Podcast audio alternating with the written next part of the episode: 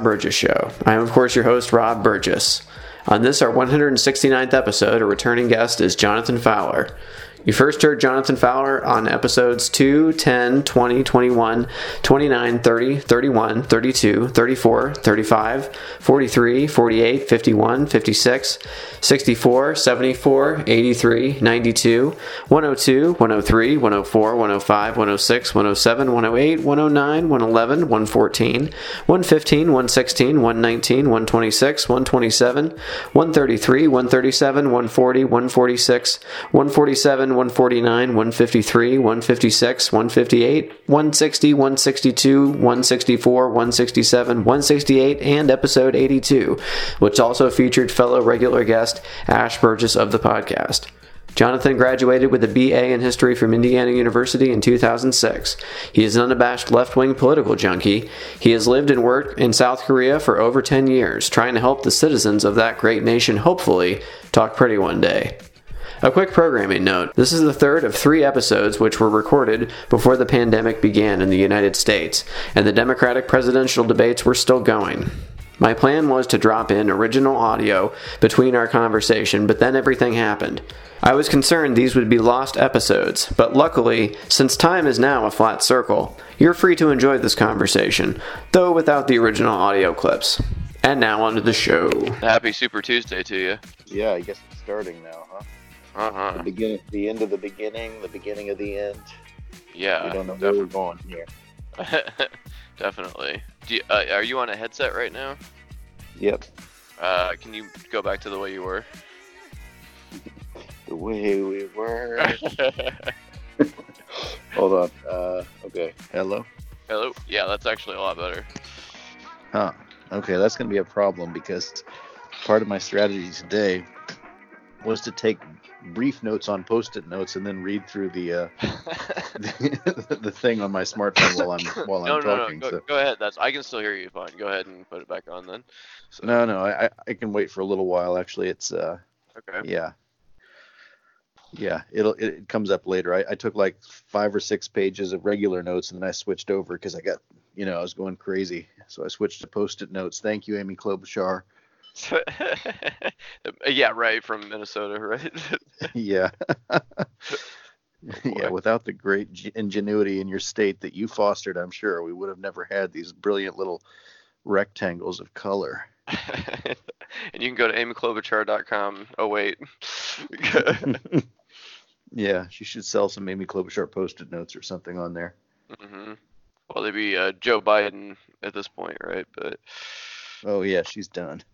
Yeah, yeah, so a lot of stuff has happened. I I was, you know, I guess, you know, the that the DNC pressure must be real because like to have Amy and and Buttigieg like drop out right before Super Tuesday is crazy. I mean, I understand well, I understand a couple things. I, I think I understand that neither one of them wanted to have a loss on their records, right? Although I think Amy Klobuchar's got her 1st Mhm. loss, so thank God we never actually have to hear her say that thing about how she's never lost an election anymore because she just dropped out. So, but I think P- Pete Buttigieg was uh, imprimatured upon. I don't know if that's a word. sounds that- right. Something like that. Yeah, it was. It was. It was put upon him that he needed to drop out before he got himself embarrassed again on Super Tuesday in several states if he wants to have a national profile in the future. Yeah, I mean it was interesting though because he did end up winning uh, Iowa, not by a lot, but it was it was he squeaked it out. So Popular vote. mm, delegates maybe. Yeah, I think so. yeah. Yeah. Well, okay. It, you know, I think it was going to get embarrassing for him there pretty soon, but I think that they're, Yeah, I don't think, know. Don't yeah. get me started right now. Don't get me started on it. I, I've been watching, I've been reading the news, you know, off and on all day, and I've seen so many like think pieces and things on Twitter where like Warren supporters are like, oh, don't get me started. it's, it's, it's getting bad. It's like Joe Biden is getting the centrists to coalesce around him.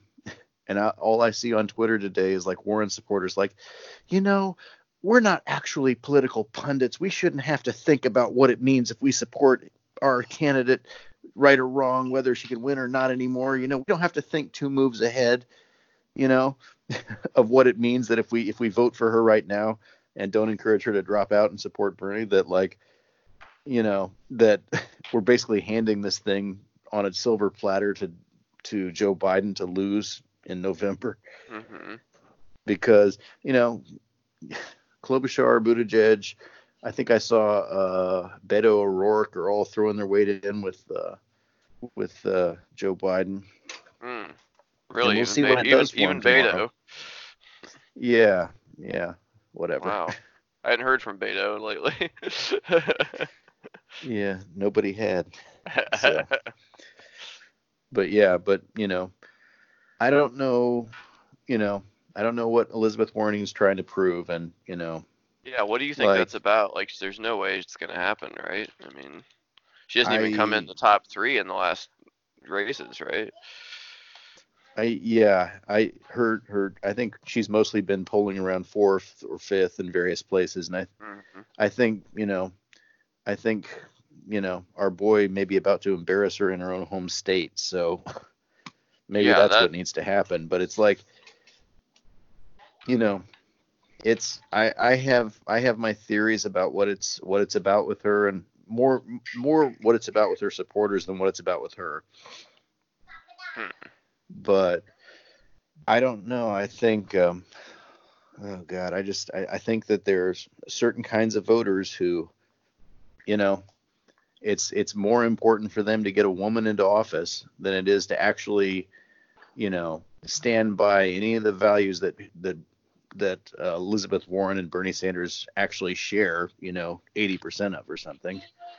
hmm So they'd rather, you know, they'd rather keep backing this losing campaign for a couple more days or weeks and and you know, and throw the whole next 4 years away to centrist Democrats or and or Donald Trump depending on how that goes rather than coalesce around a candidate who can win. And you know, I don't know, I've heard all kinds of seen all kinds of stuff online today about various things, you know, you know, don't you know don't ask us to drop out. We're not you know we we can vote for whoever we want to. Yeah that's true but you know it's not smart. It's like then don't ever complain about bernie supporters who didn't vote for clinton in 2016 hmm you know because they, they were just exercising their democratic rights. They can do whatever they want right? Mhm. and and don't come at me with that either because i voted for clinton so. Hmm but i don't know it's a toxic environment Yeah, it's bad. It's so upsetting that you know the other side can coalesce so easily, and I'm not even just talking about Republicans. I'm talking about mainstream Democrats too. It's I'm, like I'm not even going to say it was easy. I'm I I I can't imagine what kind of pressure was brought to bear on Klobuchar and Buttigieg to make them both drop out at the same moment. But and support the same person. It's it's interesting to watch this debate and know Yeah. that's how it's going to turn out. You know, with all the sniping between the two of them. yeah, yeah, it's like that moment in Mortal Kombat, the original 1995 movie, where uh, Uh huh. where uh, Shang Tsung is like, "This is Scorpion, and this is his arch rival Sub Zero, but under me." They work together because that's just how much power I have. Like, I, you, you- I don't know if you could drop audio of a movie in there. That'd be amazing, but oh yeah. I don't know. Bob, I'm starting to think, you know, we don't don't worry about demonetized or takedowns on on uh, YouTube. I think just focus on the podcast and just drop in whatever audio we want. I don't radio style. Yeah, fuck it, man. they can't arrest us both yeah. because I'm exact- outside the country. Yeah, right. Exactly. yeah. yeah. Outside extradition. Actually, I think they do extradite from South Korea. yeah, and actually, I've got some good news. Well, some bad news and some good news. I think. oh yeah. yeah, there's, you know, some unfortunately some members of my family are having some health difficulties at this point and uh but long story short, it looks like I'm going to probably be coming back to America in April for 1 month. Oh, no kidding. That's when uh, that's when our new baby's coming, so he'll be right there to help us out when the baby comes out. You're, up, you're up for the midnight feedings and the 2 a.m. feedings and all Uh, that, right? I I could try to, you know, I don't know, feeding or changing a diet. Well, I can't feed the thing, but I I don't know. You guys got bottles? Oh yeah, yeah. No, they have those things where you can put. What is that thing, Ash? Where you put it on and the man pretends like he's he's breast. Oh, Yeah. They, they have bottles that are shaped like nipples, so you can you can actually you know get in on Treats the fun. treats objects like women. We're dude. exactly. Well, that's awesome though. Yeah, you're you're definitely welcome here. We got a really nice couch, so. Sweet. Yeah.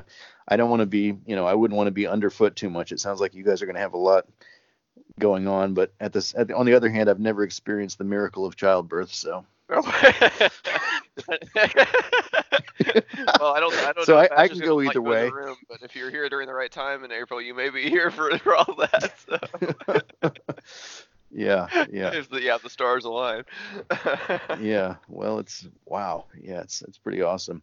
Well, I'll definitely see if I can get up there at some point and maybe we can like re- record a live podcast or maybe even like do some video content for people or something. I don't know. Oh yeah, for sure. Yeah, it'd be fun. So. Yeah. So anyways, yeah, so I'm I'm incredibly frustrated. We'll see what happens right now. I mean, you know, up until this point everybody's been saying, you know, 538, you know, everybody's been saying this is this is, you know, Bernie's the front runner and after Super Tuesday he may become the prohibitive front runner. Now, I don't know if he's going to become prohibitive with the way that they're doing this full court press, but um you know, he's had the advantage recently and that may be shifting right now, but uh you know, this may be one of the last pieces of resistance here before before uh I don't know. We'll see. It could go it could go different ways. Now, is the 538 model that he would win a majority of the delegates, or would it be that he's just to win a plurality? I think they're mostly talking about the plurality, but I think they have said that I don't know. They've said all kinds of things. I followed a I followed a uh kind of a fake uh what's his name? Silver. Oh, Nate, Nate Sil- Silver. Yeah. Something like Nate Livers or something. I forget what it's called. It's some sort of a, you know, spoof thing. But they've really captured his voice. And he's like, I, I don't know. They've had some pretty funny tweets and stuff about, you know, uh, you know, even if Bernie comes out with a prohibitive lead on Super Tuesday and it's literally impossible for anybody to match him and he gets to the convention, well, you know, then he just has to find a path to the to the White House. you know, this kind of thing. He still has to find a path to White House. I can't do it justice, you know. so, all right. Well, so here we are, the ninth Democratic debate. Actually, this was my favorite debate. I like Yeah, this there was the best of any of them that we that we've seen so far this year. Yeah, there was some, you know, there was some fun stuff. It was a little bit free form. Yeah, I have And a I feeling. say- I, yeah, I, I heard the next one though that we're gonna watch uh, is the one that is the real free form with like apparently The moderators. matches. Yeah, completely stepped aside for that one. So, but yeah, there there was a lot of crosstalk in this one too. So Yeah, yeah. And I will say, you know, people, you know, Warren supporters may have already tuned out or whatever, but I will give her her due. She was just on an absolute rampage at this debate. And I will say, if I were if she were my candidate and stuff and, you know, here we are 2 weeks later or something and people are telling her to drop out, I wouldn't be wild about it either, but you know, I mean, it's a question and of course they're going to say, "Oh, well, you know, Bernie supporters supported him long past viability in 2016." I don't think Bernie Bernie I- won some states before that. Also, I'd like to point out. yeah, he won a lot of states and he Yeah. you know, he made up like a 40 point gap from no name recognition to within like within a within a, a you know, I don't know what a small thing would be here to even mention. But yeah, yeah, he I mean, he had he at, at any point he had a better chance I think than what than what Warren has right now. And I think any anybody who doesn't acknowledge that is playing games. But But Like I John, said, I according, I will- to Twitter, everybody supports Elizabeth Warren. yeah yeah it's just weird that there's like this i don't know what is it like 85% that doesn't? Yeah, let They're alone the republicans. So, they're the ones that are wrong, really, if you think about it. yeah. Yep it's it's it's magical thinking or something at this point but mm-hmm. And i don't know what they think is going to happen do they think they think that she's going to throw this thing to Joe Biden at the at the convention, and somehow the super delegates are going to come back and say say say her. I don't think Yeah, so. That's not how this goes. Yeah, if they're not going to say Bernie, they're not going to say her either. So Yeah. And then the other talking point is, well, I don't know what you know. They had the the Bernie supporter at her rally or something, or her her town hall or whatever recently, and he said, you know, something about the super delegates and why are you trying to like make this go to a contested convention or something? She's like, well, you just aren't familiar. Like, you know, he in 2016, this was actually what he fought for. He wanted to have it this way, but now he changed his mind. Oh, he's the hypocrite. It's like, no, no, he didn't. He didn't want to have any super delegates after 2016. Yeah. And this was the this was the closest concession he could possibly get out of the, you know, Tom Perez and the DNC or whoever was running it at that point.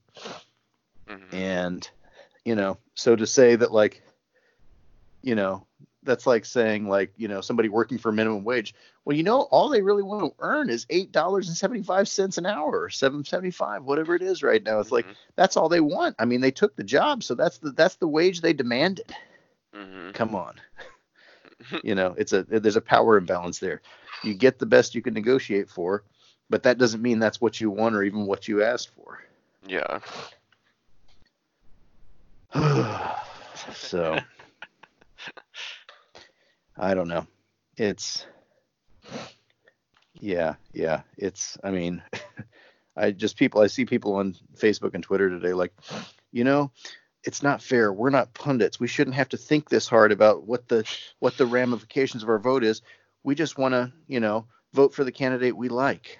And to be fair, probably a podcast or two ago, I I Mhm. told people, you know, vote for who you want. Don't try to outgame the system and try to second Mhm. guess everybody else what they're going to do.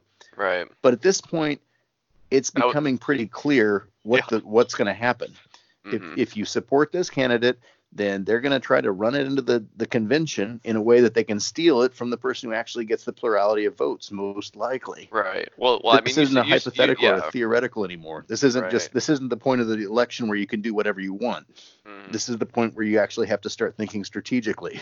Yeah. Exactly. And and frankly, if Warren had held on to her lead that she had there for a little while, where she was right up there around 25% with Joe Biden, then you know you and me would be singing the blues and biting our tongue and figuring out how we're gonna you know bring ourselves to vote for Warren, and we I would- probably we would be there. Absolutely, I would be there. There's no question in my mind. Like if these I, positions were reversed, mhm. like I think I think I'm a reasonable enough person to say that I would you know I would find my way around to it. So hmm Oh, absolutely. I would have a I, of all the other candidates, I would have the easiest time making that transition. So that would not be difficult.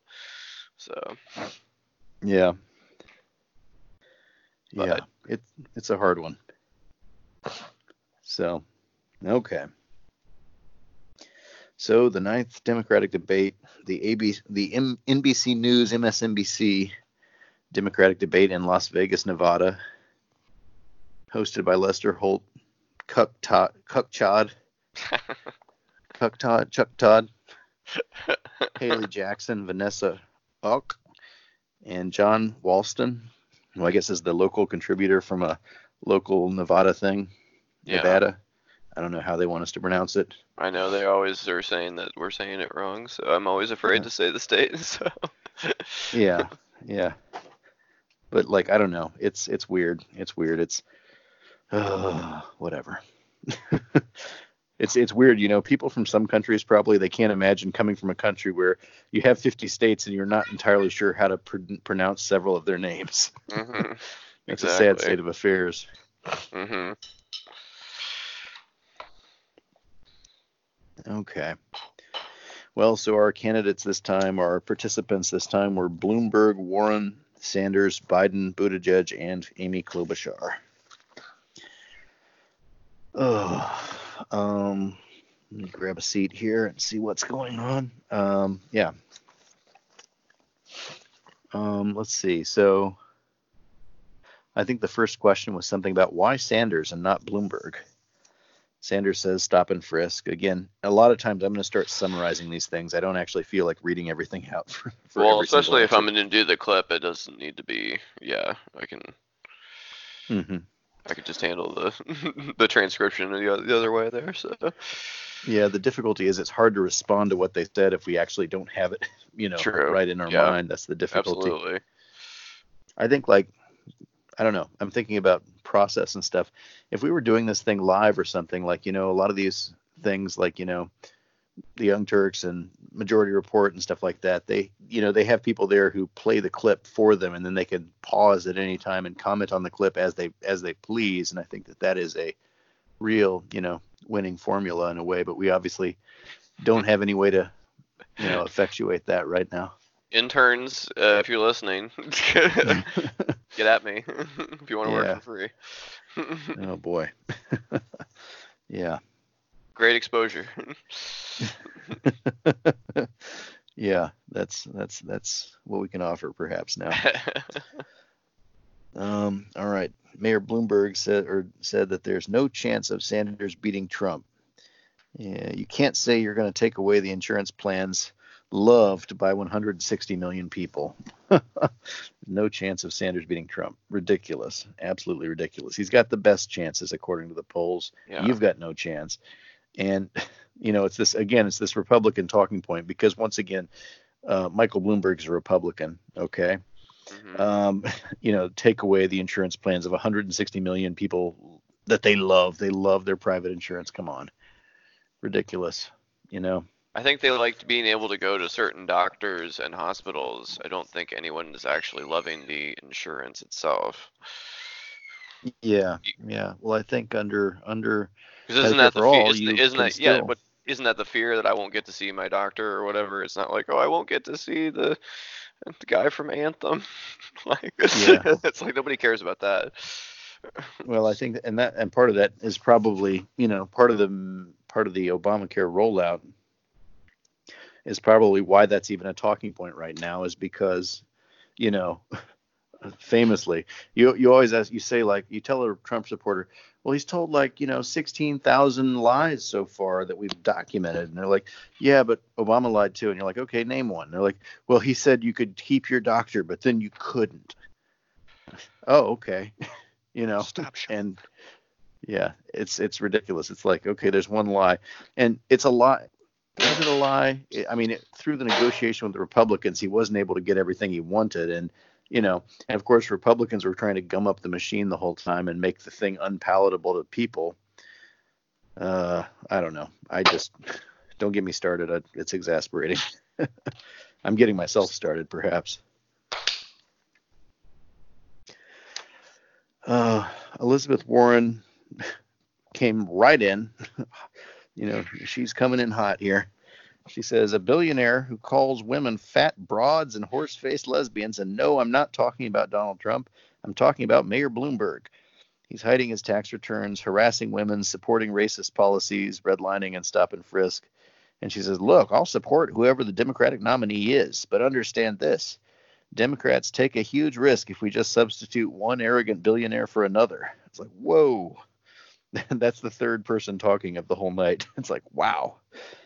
Um, Yeah, as, as much as we just said bad about Elizabeth Warren, I did appreciate her. Uh, Yeah.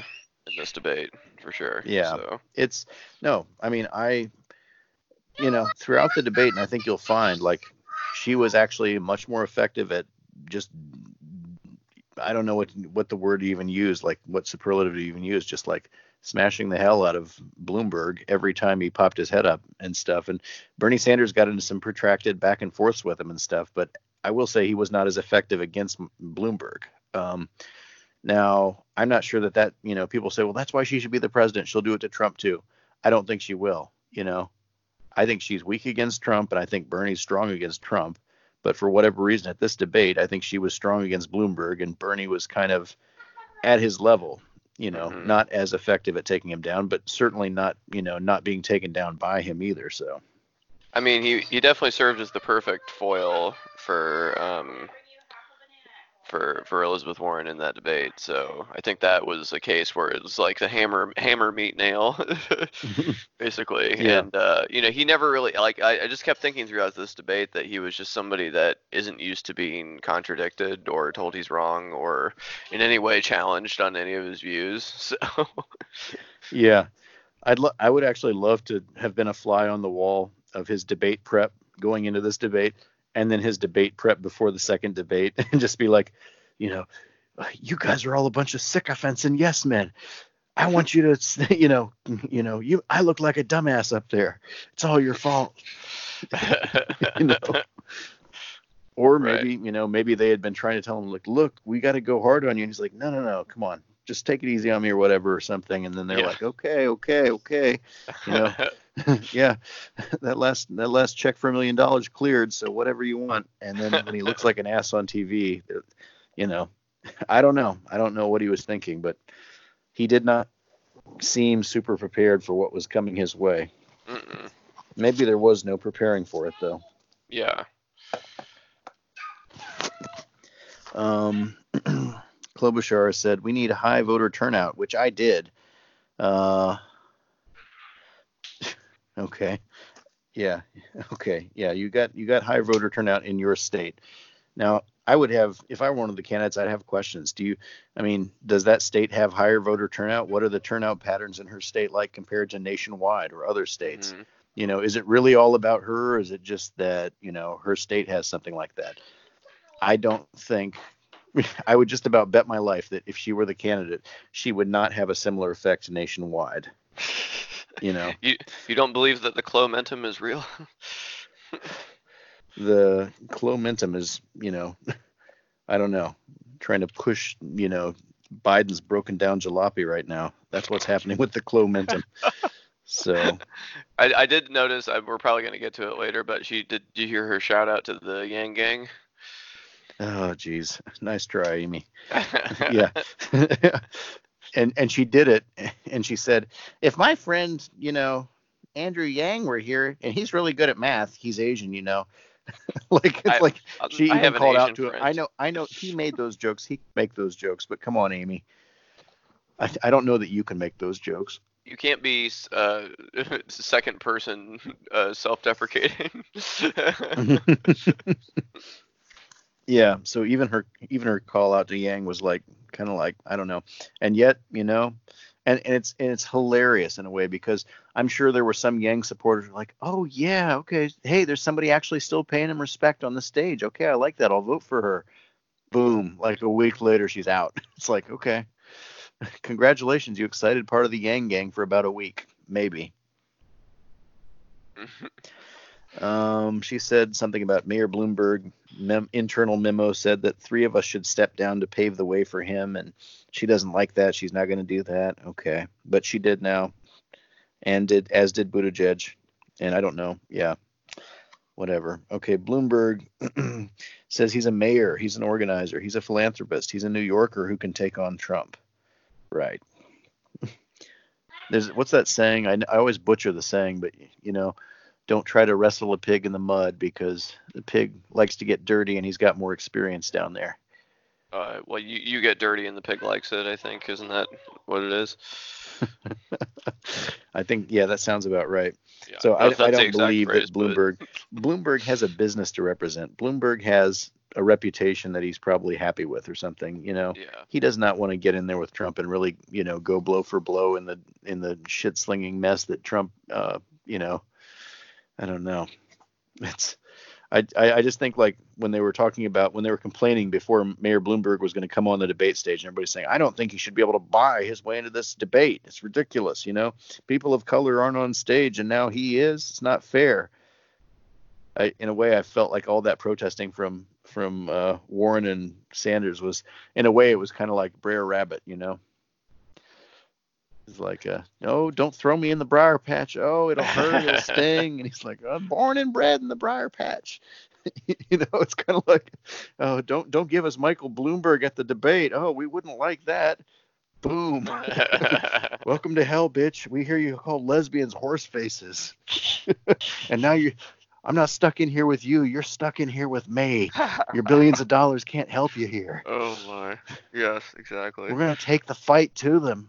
I like to fight. I've been fighting my whole life. When your mama and daddy and your three brothers. Yeah, served in three the mil- brothers in the military. I fought them all. I don't care. It's really like I was in the military. If you think about it, I fought them all. they were they were in the military, so yeah. kind of the same. Yeah. I saw I saw an audio clip from somebody who was apparently I don't know if this is true and I haven't double checked it. Maybe you can look into it.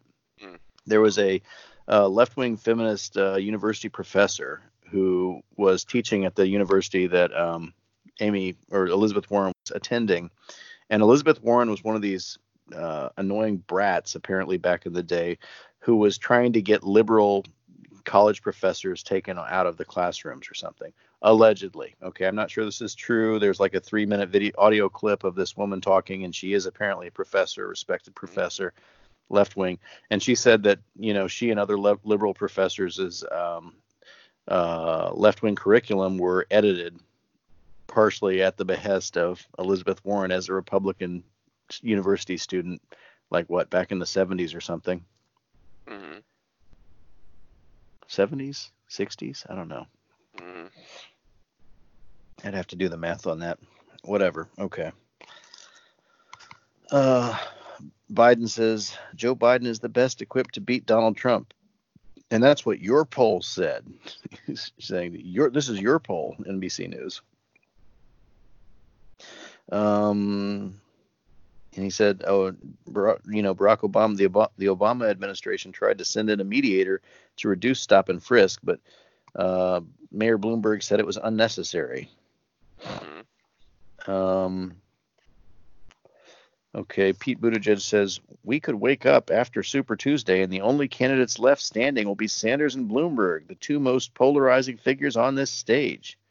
And most Americans don't see where they fit if they've got to choose between a socialist who thinks that capitalism is the root of all evil and a billionaire who thinks that money ought to be the root of all power. Let's put forward somebody who is actually a Democrat. And then there were kind of like mixed oohs and cheers from the crowd when they realized he was calling out hmm. Bernie right there. Right. Um, and it, Sanders responded, If speaking to the needs and the pain of a long neglected working class is polarizing, I think you got the wrong word. so that was fun. Mm, let's see. And then Buttigieg said, In fact, you are the one who is at war with the culinary union right here in Las Vegas. And Sanders interjected, We have more union support than you have ever dreamed of.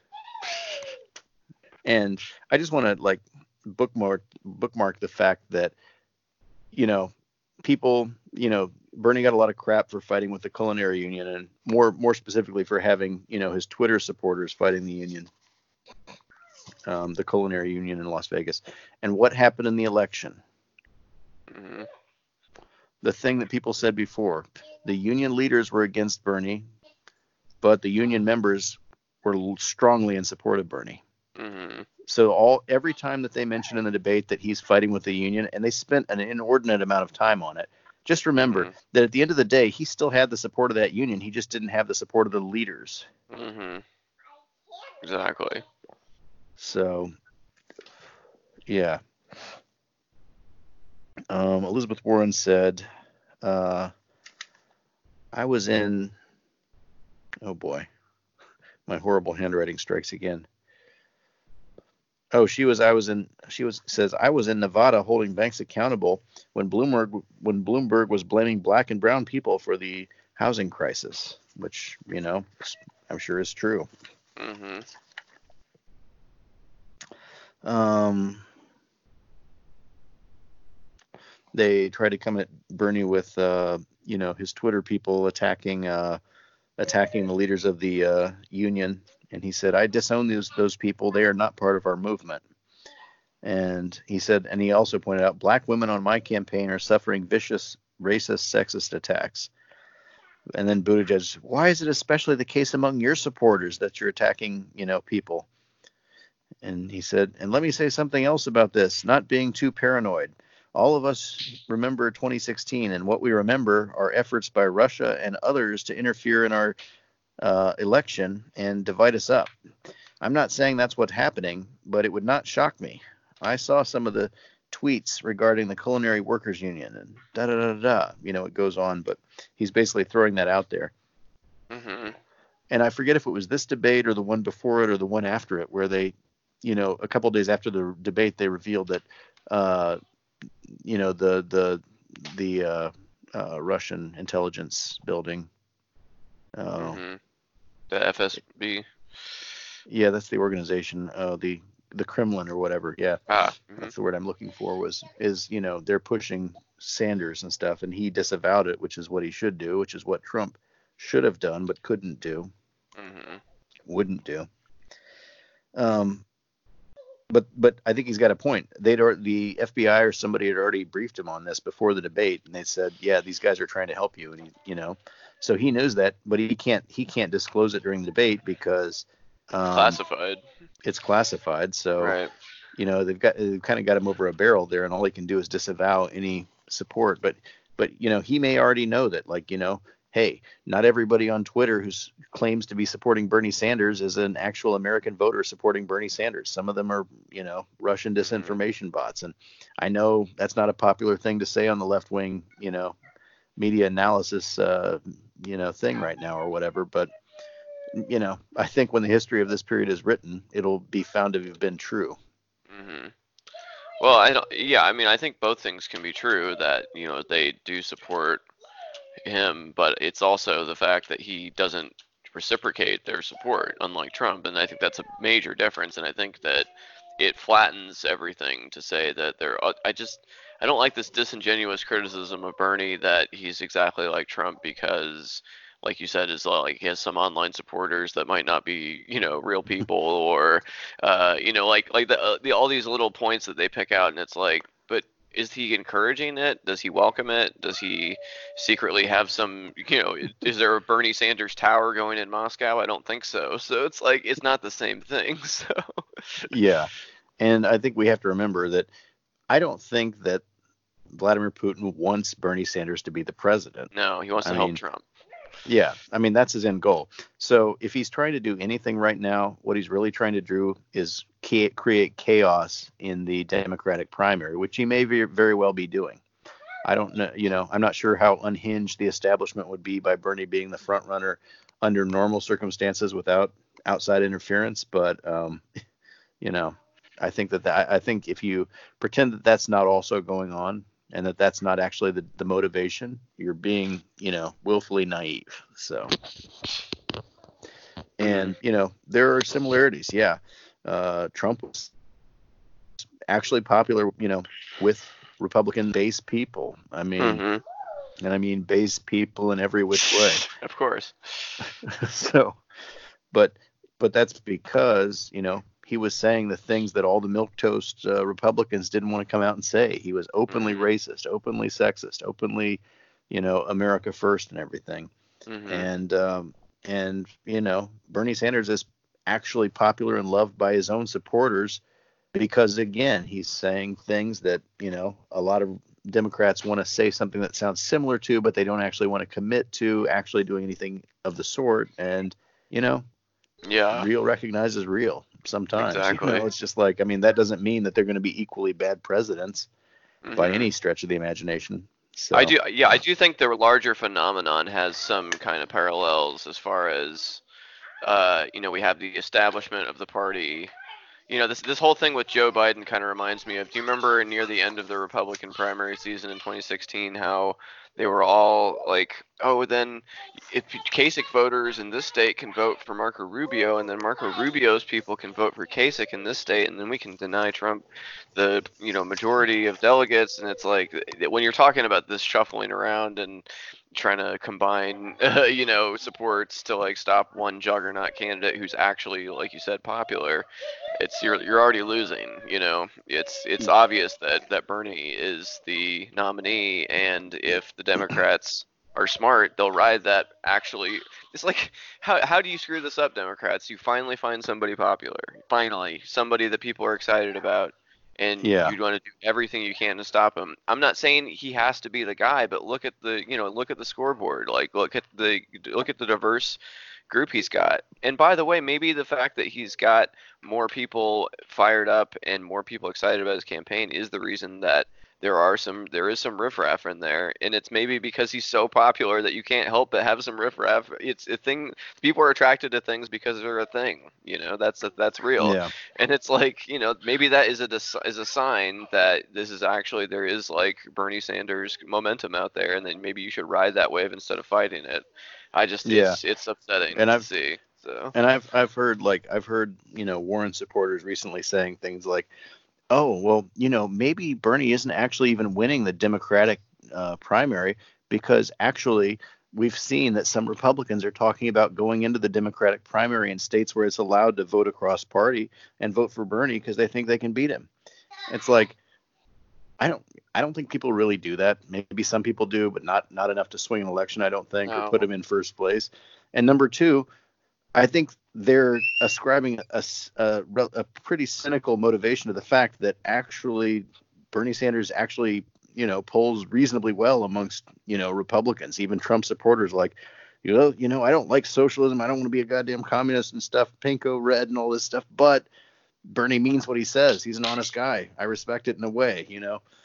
And so I think there is some legitimate, you know, cross party support for the guy. I think there are people who responded to Trump's populist message who would have responded. This is the central one of the central things of the 2016 election.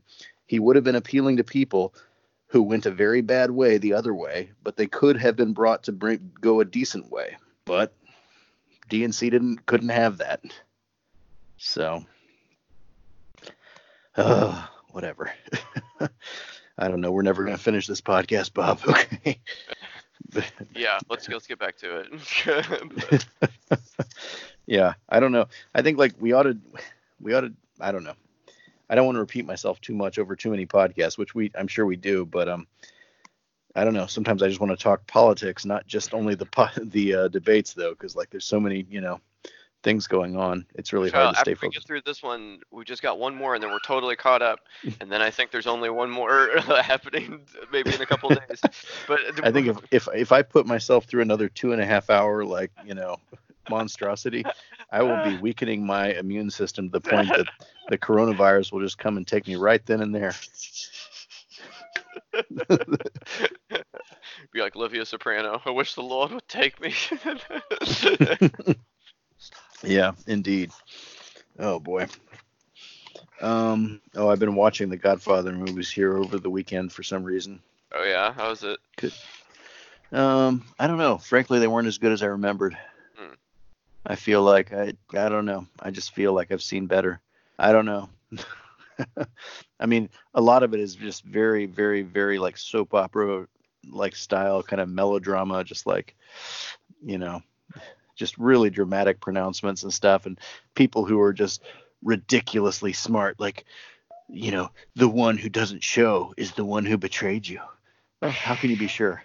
No, I'm just so mafia wise. I just know that's the case. Our enemy has yet to reveal himself. Yes. Oh. Wow. And at this point here, never mind. Don't get me started. I um, you know, actually I never watched the Godfather 3. Hmm Uh, I never watched it before because for some reason people were saying it was like terrible compared to the other two and stuff. And so for some reason I just didn't watch it and stuff. But I've actually started watching it and it's interesting. It's kind of freaking hilarious because, you know, the director Francis Ford Coppola cast his own daughter in this role as Michael's daughter and stuff. And then he Mhm. has this bizarre plot line where she was like molested by her 15 year old cousin, first Oh, yeah. When she was eight that. years old, and now she has a thing for him. And like, and Michael Corleone knows about it, and he's like, he's just kind of, you got to stop going after my my daughter. It's dangerous. This this this forbidden love is too dangerous. It's not not like stay the fuck away from my daughter, you perverted freak. and I'm gonna kill you now because I'm a mafia don. Did you forget? It's like, oh, it's it's dangerous for you to be, you know, pursuing my daughter. and like, and when did this begin? Like normal questions that a normal dad would have he's not asking and i'm just like how the hell did this you know i don't know it's weird It is weird. I didn't. Re- Uh, I, I I remember now that you mentioned that. I remember that storyline, but I totally forgotten about that. yeah, I haven't finished the movie yet because this fucking debate, Bob. but, but I, am curious to see where it goes. Probably nowhere good. But Yeah. like, it's it's just a weird. It's a it's a, just a really weird like. And people complain about her acting, and there were one or two scenes where she was kind of like a little bit wooden, I would say. But to be fair to her, the writing is bizarre. This whole scenario is totally bizarre. And you know, there are scenar- there are scenes in the movie where I buy her as the daughter, and then there are scenes where I don't really see it. But eh, whatever. It's you know, Mhm. it's a melodrama, mafia soap opera. So okay, where were we? Sorry, Bob. Between pissing off the, uh, I think between pissing off the Warren supporters and p- pissing off the uh, Godfather fanboys, I, I don't think I have any friends left out there right now. just uh, just uh, Bernie supporters that don't really like uh, quality movies, I guess. That's all we have left. Yeah, the dirt bag left, I guess. Well, and and probably most of them love The Godfather actually, so whatever. Okay. Um. Okay, so let's see. All right, so okay, so why? Uh, yeah. Okay, so Bernie had just said that you know basically, hey, he floated the idea, hey, there are Russians still out there. Some of them are you know pumping up my my campaign online with outrageous attacks on you know other people in the field. So just be aware of that. Um, and then Amy Klobuchar gets in some bizarre stuff here. She says, "I've got an idea of how we could stop sexism on the internet. We could nominate a woman." I'm just gonna I'm just gonna let that sit there. We're gonna end sexism on the internet by nominating a woman. Uh, that will end it for once and for all. That, Not that with worked well. like that, Amy. just like we did a bang up job on racism by nominating a black man. let's let's continue that strategy now. Yes, exactly. We got the Tea Party last time. I can't imagine what would happen this time. I'm not saying Yeah. it shouldn't happen, but let's not believe that it's going to end sexism online. We'll probably nuke, yeah, Texas will probably nuke California is what'll happen if we nominate a woman right now.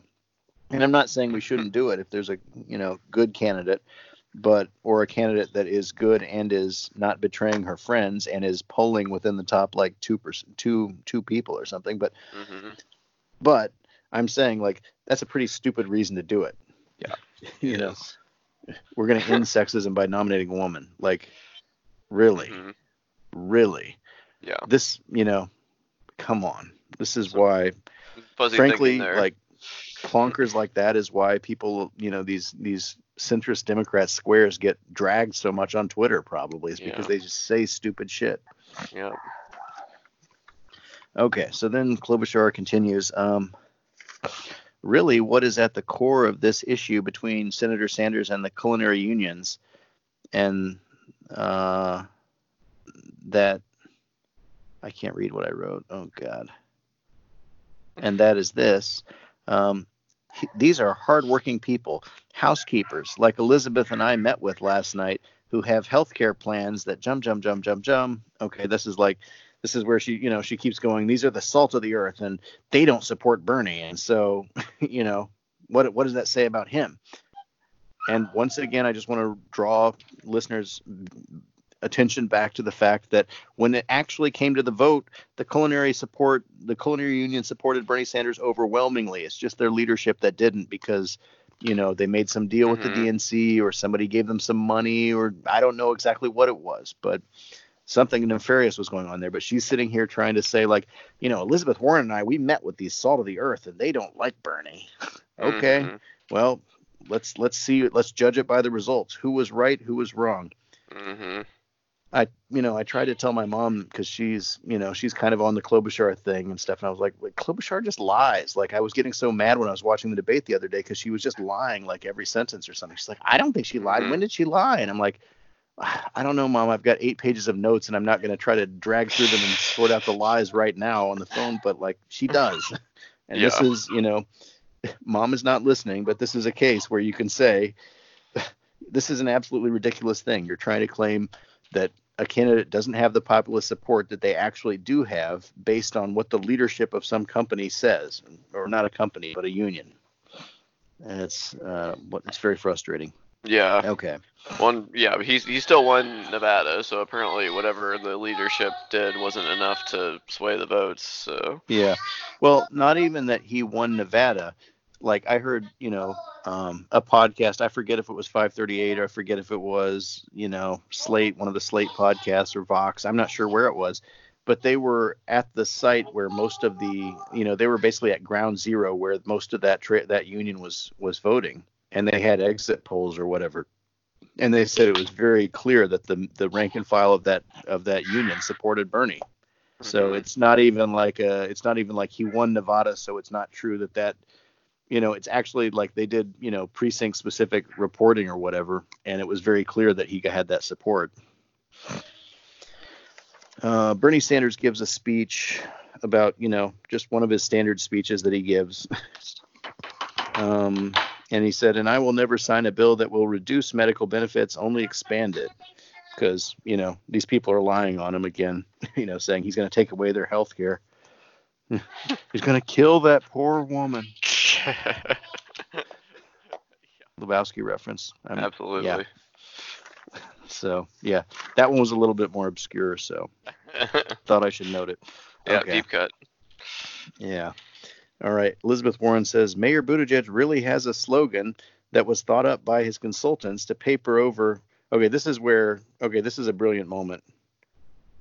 Okay, this is a moment where Elizabeth Warren had this really interesting strategy.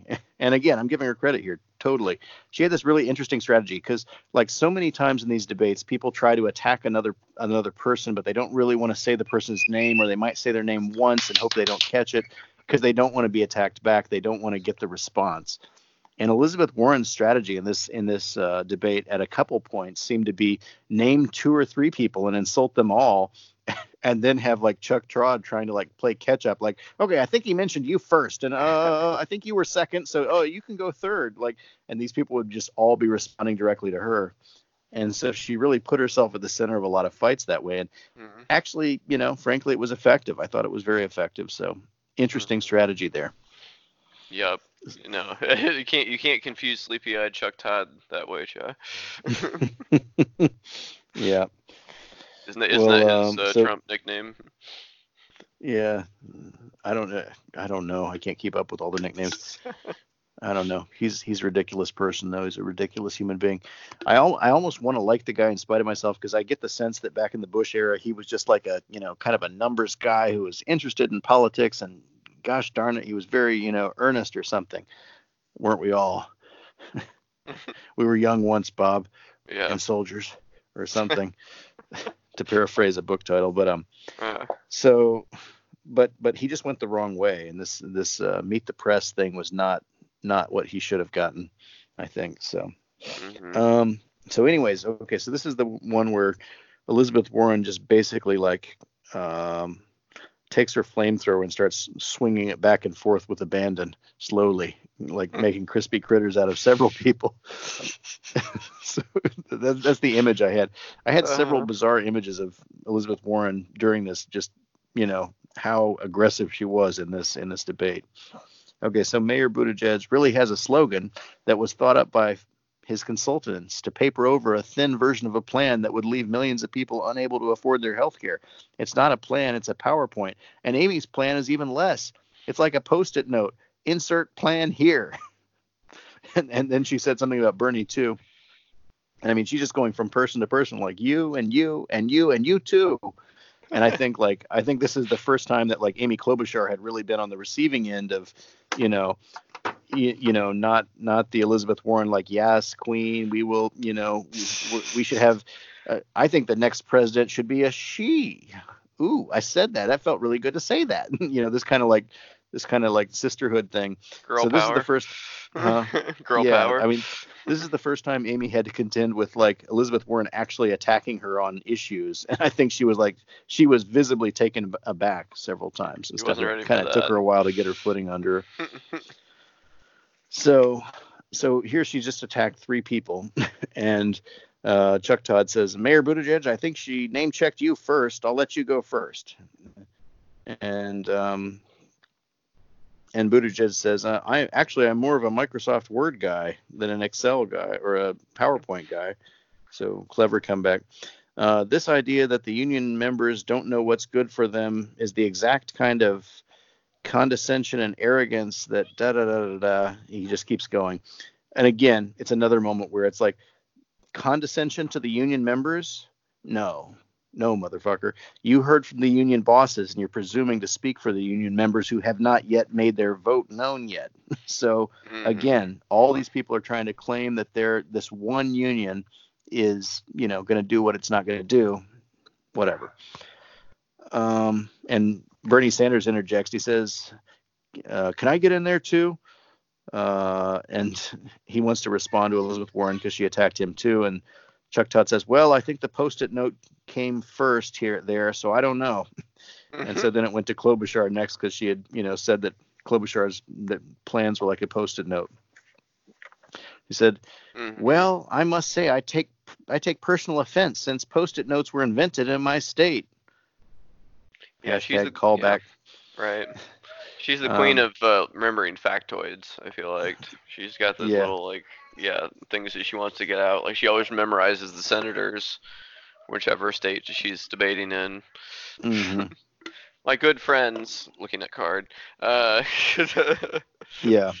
I think we talked about last week or whatever we talked about like she was name dropping senators in the state that you know and saying i you know bernie voted yeah. against your good senators here in new hampshire but i voted with them. It's like boom. Mm-hmm. bernie like 30% yeah. Amy like 5% maybe? I don't know. It's right. like apparently voting with those senators was not the thing that you needed to do to win the state. Yeah right um, so she says, so she takes personal offense. Then she says, my plan is a public option. And she says, since we're in Vegas, you don't put your money on a number that's not even on the wheel. Again, she's continuing this bizarre gambling metaphor that she had tried to do a couple debates ago in mm-hmm. another way. She's in Vegas, though, Cha. Yeah.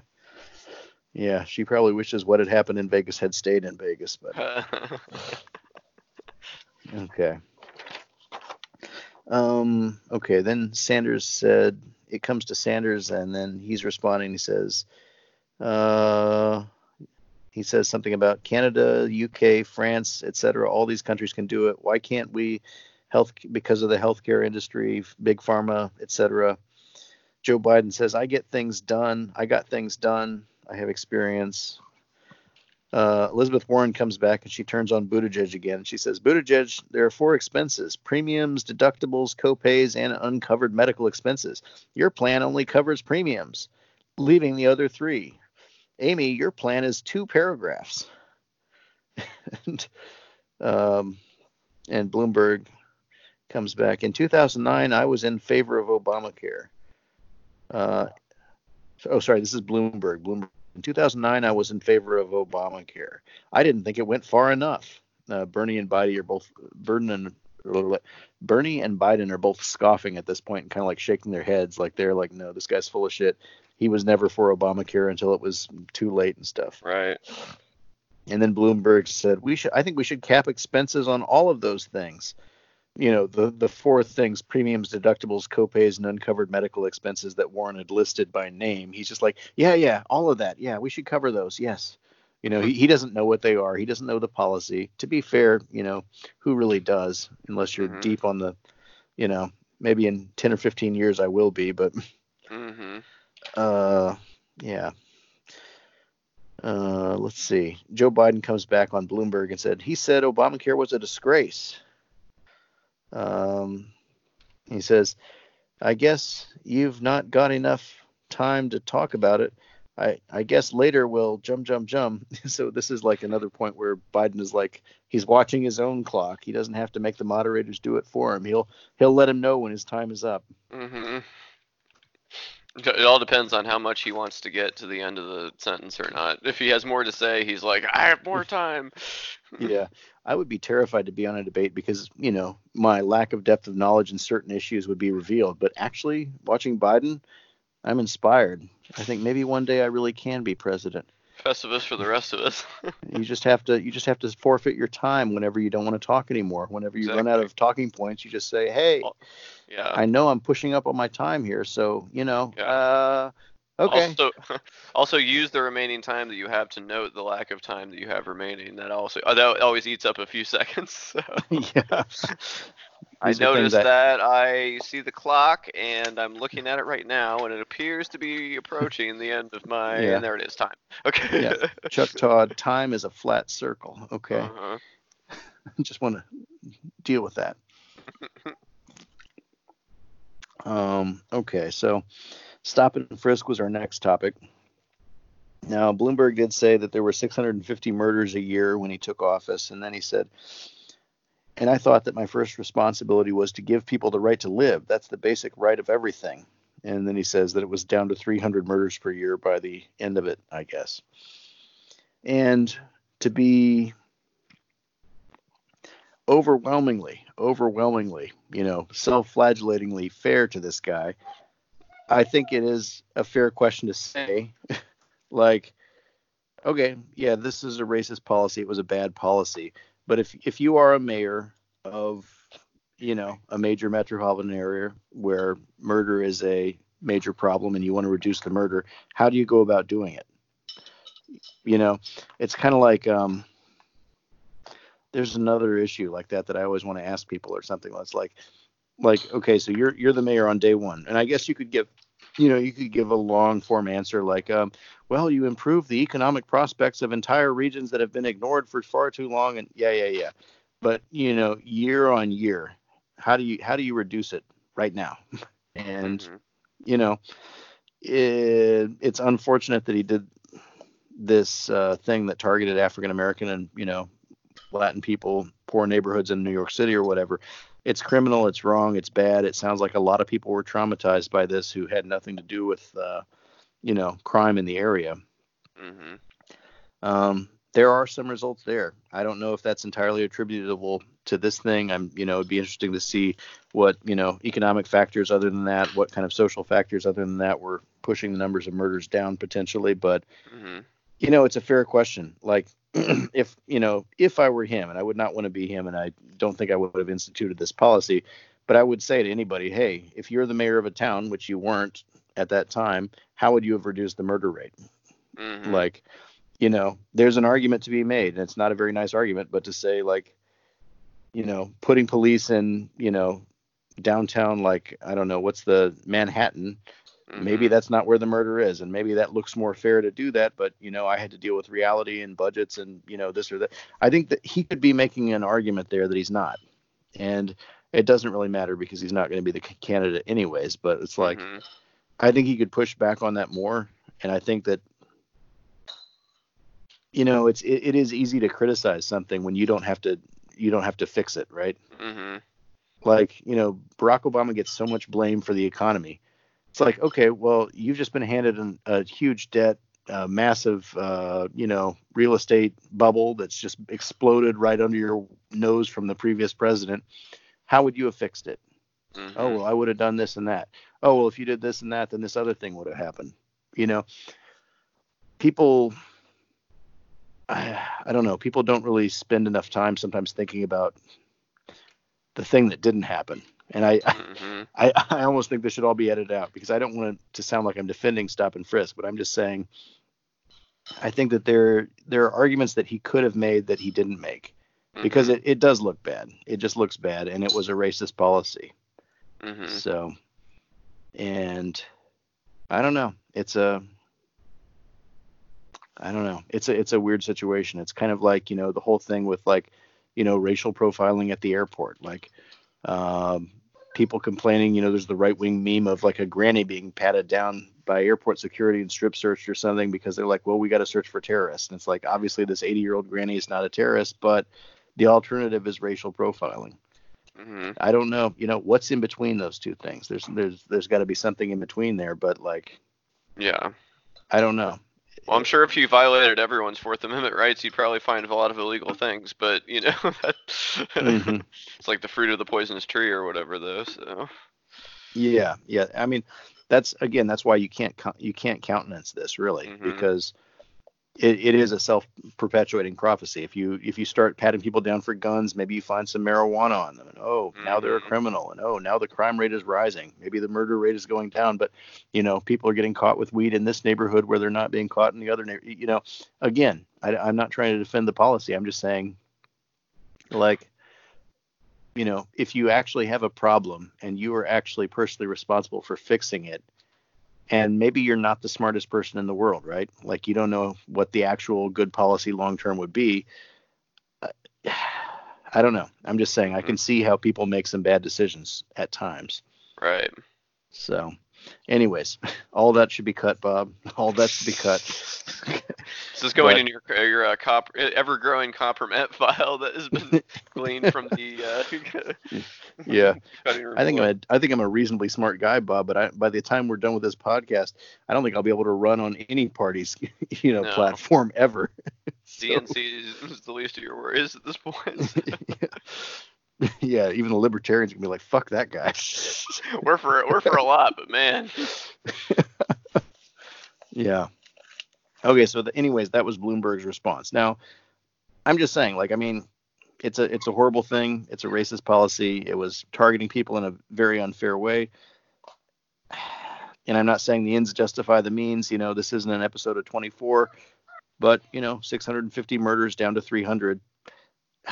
That benefited some people in some way. I don't know. Mhm. You know, I don't know how you balance that. That's a hard thing, though hmm but it's it's wrong. The easy, I mean, the easy thing is just to say he's a racist scumbag, Republican and asshole, and yeah, fair enough. That's all true too.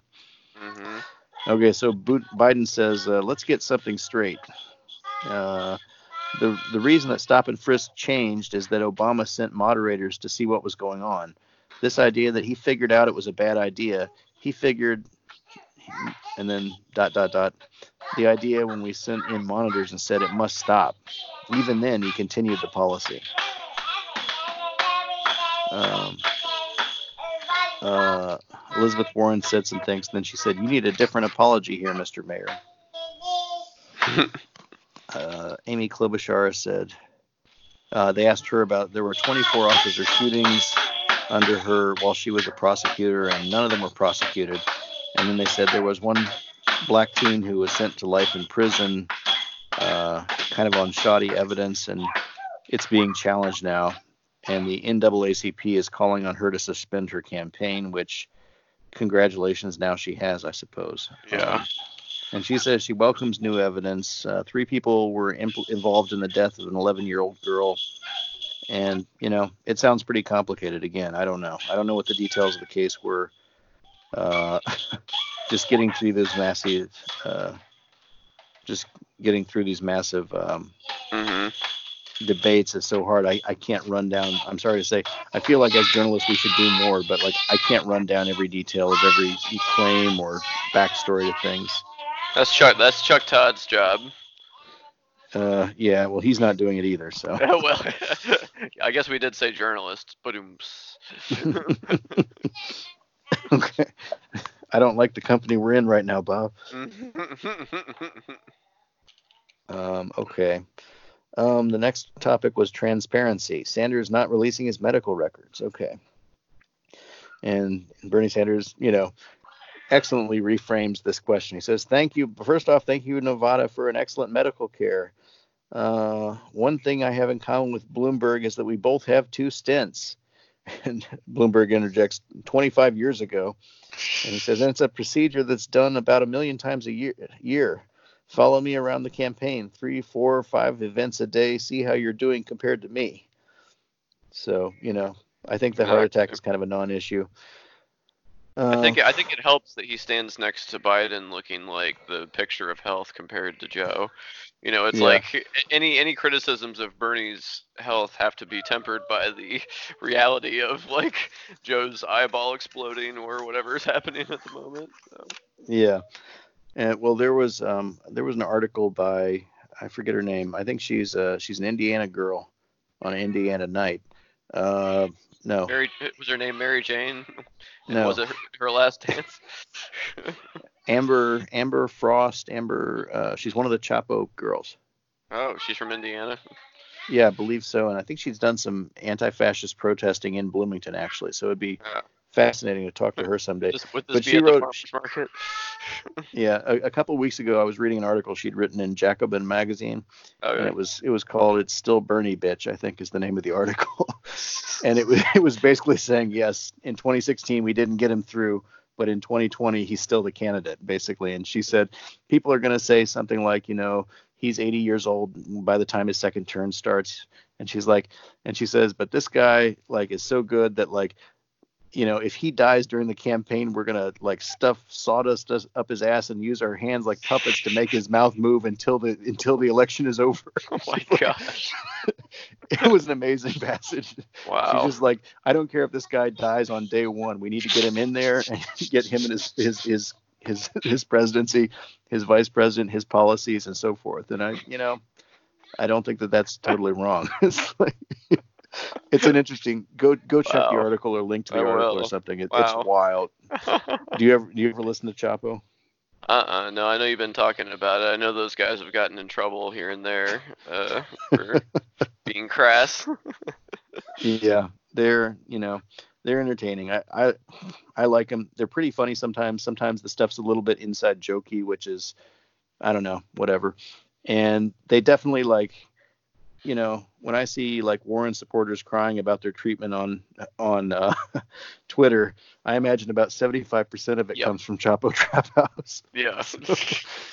they you know i don't know they are you know they're interesting they're interesting fellows and and and the lady too they're Mhm. interesting people so yeah whatever but um so anyways it's a, it's an interesting article it's a it's a wild article it's kind of like almost like uh i don't know what do you call it fear and loathing in las vegas Mhm. fear and loathing in las vegas Mhm. Oh, yeah, because the Las Vegas debate got it. no no no uh the No? author Oh, I'm blanking Hunter on his name. Hunter S. Thompson. Yeah, it's almost Thompson-esque, I guess, the way she she wrote this kind of. It's very Hmm. Gonzo, kind of like just you know, this is how much we're gonna support Bernie. We're gonna like, if he's dead, we're gonna stuff him with sawdust and like move him like a puppet on the stage. It's like, wow, yeah, That's okay, commitment. yeah, yeah. That's. I think she, in a way, she's right. yeah. I think a dead Sanders is better than a live Trump. That's what I can wow. say. Yeah. So, so yeah. found our found our 2020 slogans here. Yeah, for sure. That's I don't know. It's it's an interesting article. You'll have to I'll try to send it to you. You can like read it and let me Yeah. know what you think. So yeah. um let's see. Pete Buttigieg says not good enough. We need to go back to the Obama standard of releasing our health reports. Uh, Trump has changed the standard to a doctor's note. I'm willing to get a I'm willing to get a physical and release the release the re- results. It's like you're 38 years old and fresh out the military, Pete Buttigieg. Of course, you're excited to go do a physical and release the results. Nobody else on stage, except for Amy Klobuchar, shoots back later that she thinks she could beat him by blood pressure or something. Whatever. Um. Uh, let's see. Where are we at here? Okay, somehow they moved on to healthcare, I think. Sanders says, let's level, let's level. Uh, Pete, your plan is a maintenance continuation plan of, or let's level, let's level, Pete. Your plan is a maintenance continuation of the status quo. Buttigieg says, on issue after issue after issue, this is what the Senator Sanders is saying.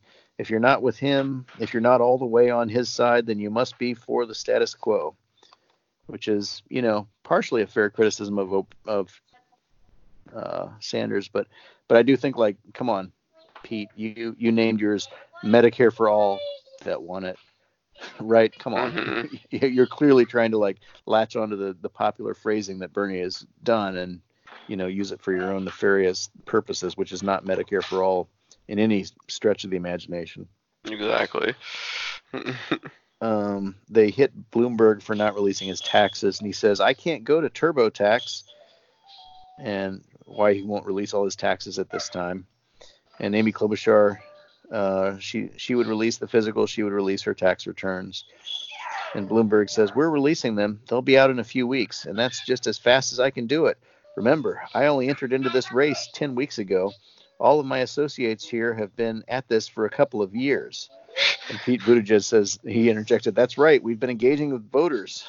And Warren says, uh, She started saying something, then she said, uh, 10, 10 weeks. Uh, jump, jump, jump. She said something, then she said 10 weeks because he's been in it for 10 weeks. And then she said, uh, pay overtime and get your taxes done. And he said, I wish it were that simple. It would save me a lot of money. and then, okay, then we get on to the topic of sexual harassment. And let me just say that while you're while you're listening to this, I think I think if you just imagine, uh, uh let's just say that I mean, um, if if uh, Bloomberg is a is a any kind of a sadomasochist or, or if he's a masochist, if he is a if he's at all into femdom, if he's all in, into any kind of like the you know the there's a picture money in my extraction kink or something where like you know you're a rich guy and some woman extorts your money from oh, you and makes you pay her. Uh, pay pig is that what it is? Yeah, if if, if he's yeah. got, I think a psychologist should examine the man and see if he's got any of that freaky shit going on. Because if he does, then he just got the ride of his life at this debate from Elizabeth Warren. Let me tell you. so, because this is where it starts. Um, they mentioned, you know, let's see, he, they said you said that's the way I grew up, and then you told one woman I would do you in a second, and Pete Buttigieg says, oh no no sorry this isn't Buttigieg this is Bloomberg. Look, let me say a couple of things, and if I can have my full minute and a quarter, thank you. Um, I have no tolerance for the kind of behavior that the Me Too movement has exposed except when I did it. Yeah, right. And anybody that does anything wrong in our company, we investigate it. And if it's appropriate, they're gone that day. You can't fire the boss. but let me tell you what I do at my company and my foundation and in the city government when I was there. In my foundation, the person that runs it's a woman. We got 70% of the people there are women. In my company, lots lots and lots of women have big responsibilities. They get paid exactly the same as men. And I'm thinking, Wow, this sounds like a really target rich environment. it's, you know, it's like, yeah, if you're a sexual harasser, it's awesome to have 70% of your staff be women. It's yeah, like, right. wow. Never a dull moment for you, I'm sure. okay. And at this point, um, let's see. They say, okay, Senator Warren, you've been critical of Mayor Pete on this, or Mayor Bloomberg on this issue. And she says, Yes, I have, and I hope you heard what his defense was. I've been nice to some women, and that just doesn't cut it. The mayor has to stand on his record, and we need to know it exact. and what we need to know is exactly what's lurking out there. He, he has gotten some number of women. Uh, he has gotten some number of women, dozens, who knows, to sign non-disclosure agreements both for sexual harassment and for gender discrimination in the workplace. Yeah, you really got pounded on this, and I think it was. And he really, liked it. Yeah, well, yeah, right. and deservedly so. I, I, think the the point that really exposed the whole thing was like when you wouldn't even say how many, not getting mm-hmm. into the details of what happened or uh, you know, what was just verbal or whatever, just the, the number. couldn't even agree on the number, like how many people were out there with these agreements. Yeah, well, he's he's been a bad boy and he needs to get his spanking here. So this continues, yeah. Um, so so she continues, yeah. So Mr. Mayor, are you willing to release all those women from the non-disclosure agreements so we can hear their side of the story? And he said, uh, we have a very few non-disclosure agreements. How many is that? She interjects. Let me finish. How many is that? Um, none of them accused me of doing anything other than maybe they didn't like a joke I told. At this moment, they've kind of got the split screen, and Warren's face shifts from like outrage to a, a smirk or kind of a grin because she's got him now. He's like, he's like, none of them accuse me of doing anything other than maybe they didn't like a joke I told. It's like these crazy bitches are totally overreacting, right? It's like she's she's got him right where she needs him right then. So and and oh, so he says, and let me just put and let me put uh, these would be these would be comments between two parties or these would be agreements between two parties that wanted to keep it quiet and that's up to them ridiculous they signed these agreements and we'll live with it. And Joe Biden introduced, come on. and then Elizabeth continues, so wait, when you say it, I just want to be clear, some is how many? And when you say that they signed them and they wanted them, if they wish now to speak out and tell their side of the story about it, uh, is uh, about it, if they alle- allege that's now okay with you, you're releasing them on television tonight. And he's like, Senator, now is that right?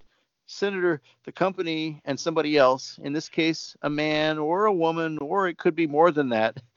I'm thinking, nice. He's pandering to the transgender community, even in the midst of this Me Too fiasco moment. It's amazing. I'm I'm really sure that uh, Mike Bloomberg sexually harassed men and transgender p- employees as well as women at his companies. I'm sure that's he's very he's very gender inclusive. He's very Listen, you know, no, non-binary no, friendly. No one is safe from my advances. Nobody. I'm totally equal. yeah, it's it's that's, that's the dream. I think it's some people's mind. Oh boy. Um, so he says, so he says, senator, the company, and somebody else. In this case, it was a a man or a woman, or it could be more than that. Um, let's see. They decided when they made an agreement that they wanted to keep it quiet for for everybody's interest, for everybody's interest. At this point, Joe Biden interjects again. Come on, and he's like, they signed the agreements, and that's what we're going to live with. Uh, and she's like, and no, the question is, are the women bound by being muzzled by you? Mm-hmm. And it, it was, yeah, it was wild. It continues a little bit after that. Um, Bob, at this point, I'm going to have to switch to my headpiece. Okay. I'm Sorry if that Sorry, results in a diminished audio quality, but um. No, no, it's, it's not that bad. I, okay. Um, but yeah, at this point, I'm switching to sticky notes, and that means that I actually have to access the original chat log or the dialogue on my. I hope I hope you're uh, phone. I hope you're happy, Amy Klobuchar. yeah. Okay. Hang hang one second. All right. Can you hear me now? Yo yo, turn my headphones up. Moment of being a rapper here. Hold on, let me yeah. grab my papers. Oh. Okay, let's see. This is where it gets complicated. Let's see if Amy Klobuchar's sticky notes are gonna gonna pull their weight here. Um, okay. So Biden goes on attack on the non-disclosure agreements here. Let me see where I can find this. Sorry, this is okay, Bob. This is all going to have to be edited because it's going to take a moment to get to this point in the chat. Okay, so Biden starts the attack here now. He says, Look, let's get something straight here. It's easy. All the mayor has to do is say you are released from the non disclosed agreement. Period. We talk about transparency here. This guy got himself in trouble and he couldn't disclose what he did. He went to his company. Uh, let's see. He went to the company, said, I want to be released. I want to be able to do it. Look, this is about transparency. Okay, so from the very beginning, whether it's your health record, whether it's your taxes, whether you have cases against you, whether or not people have signed non-disclosure agreements, you think you think that women, in fact, were ready to say, "I don't want anybody to know about what you did to me." Uh, that's not how it works. The way it works is they say, "Look, this is what you did to me," and the mayor comes along with his attorney attorney and says, "I will give you this amount of money if you promise you'll never say anything." That's how it works. Um, and they say, Mayor Bloomberg, final word to you. He says, I've said we're not going to end these agreements because they were made consensually and they have every right to expect that they will stay private. um, and Joe Biden says, if they want to release it, they should be able to release themselves. Say yes. Hmm. Uh, let's see. And Bernie Sanders says, you know, in 2004, uh, this is kind of getting off topic, but he says that uh, everybody wants to talk about electability, but Mayor Bloomberg was supporting George W. Bush for president in 2004. Mm, he put money into Republican candidates for the United States Senate. When some of us, Joe and I and others, were fighting for Democrats to control the United States Senate. Um, let's see. Let me. Let's see. Next one. Next important point I think was Klobuchar. Mm. they asked her about forgetting the name of the Mexican president, Obrador, Mm-hmm. and and she says, uh, "Of course, of course." And I I don't think that that momentary forgetfulness actually reflects what I know about Mexico and how much I care about it. And I want to say greetings to President Lopez Obrador, and I think she kind of like messed up his name, his first name. Secondly, what I meant, what I meant, the game of Jeopardy is that I think we could all come up with things. You know how many members there are in the Israeli Knesset? Uh, 120. Who's the president of Honduras? She says Hernandez. And she says, when it comes to Mexico, I am the one person on this stage that came out first to say I was for the U.S. Mexican Canadian trade agreement. That is going to be one of the number of one duties of a president is implement that. We talked about that in the last debate, I think. Vanessa Hauc says, Senator Klobuchar, my colleague specifically asked you if you could name the president of Mexico, and your response was no. Yes, that's right. And I said that I made an error. I think having a president who maybe is humble and is able to admit that here and there maybe wouldn't be a bad thing. And they say, Mayor Bloomberg, Ma- Mayor Buttigieg, your response. He says, Yeah, look, I wouldn't liken this to trivia. I'm I, I'm actually didn't know how many members were in the Knesset, so the Knesset. I, I'm forgetting how to pronounce that one. So you got me there. She says, Well, there you go. He says, but you're staking your candidacy on the Washington on your Washington experience. You're on the committee that oversees border security. You're on the committee that does trade. You're literally part of the committee that's overseeing those things, and we're not able to speak to literally the first thing about the politics of the country to our south. And then she comes after, Are you trying to say I'm dumb? Are you mocking me here, Pete? He's saying, I'm saying you shouldn't trivialize that knowledge. She says, I made an error. People sometimes forget names, especially if you're Amy Klobuchar. I am the one that has, number one, has the experience based on passing over 100 bills. Um, thank you, Senator. They're trying to wrap her up. And she says, if I could respond, this was a pretty big allegation. Quickly, please. He's basically saying that I don't have the experience to be President of the United States. I have passed over 100 bills as lead Democrat since being in the U.S. Senate. Da da da da. Uh, I am the one, not you, that has won statewide in congressional district after congressional district. And I will say, when you tried in Indiana, Pete, to run, what happened to you? You lost by over 20 points to someone who later lost my friend Joe Donnelly. So don't tell me about experience. What what unites us here is that we want to win, and I think we should have a proven winner in charge of the ticket.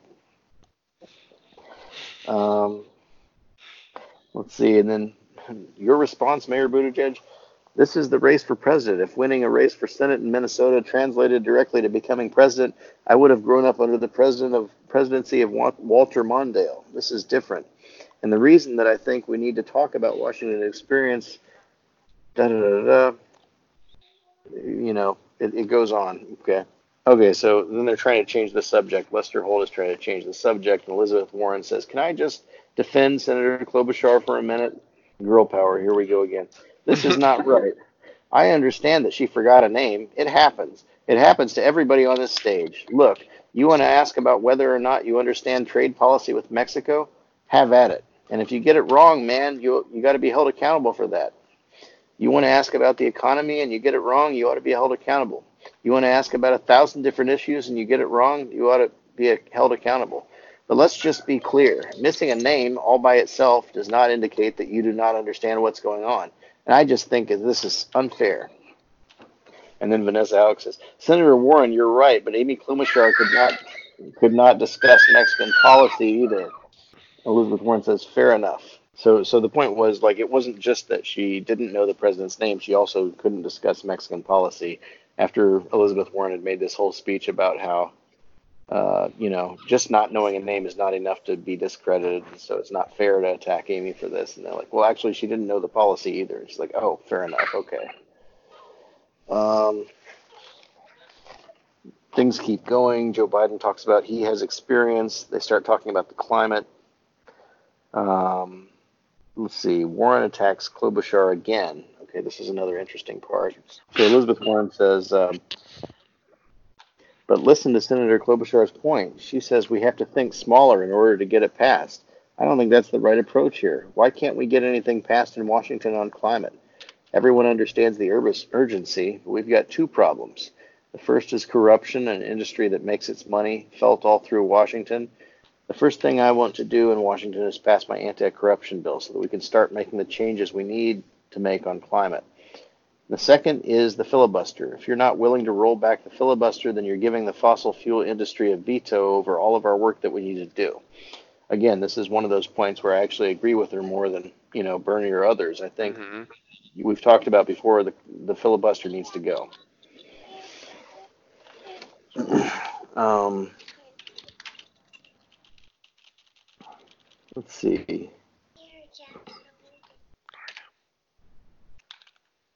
Uh,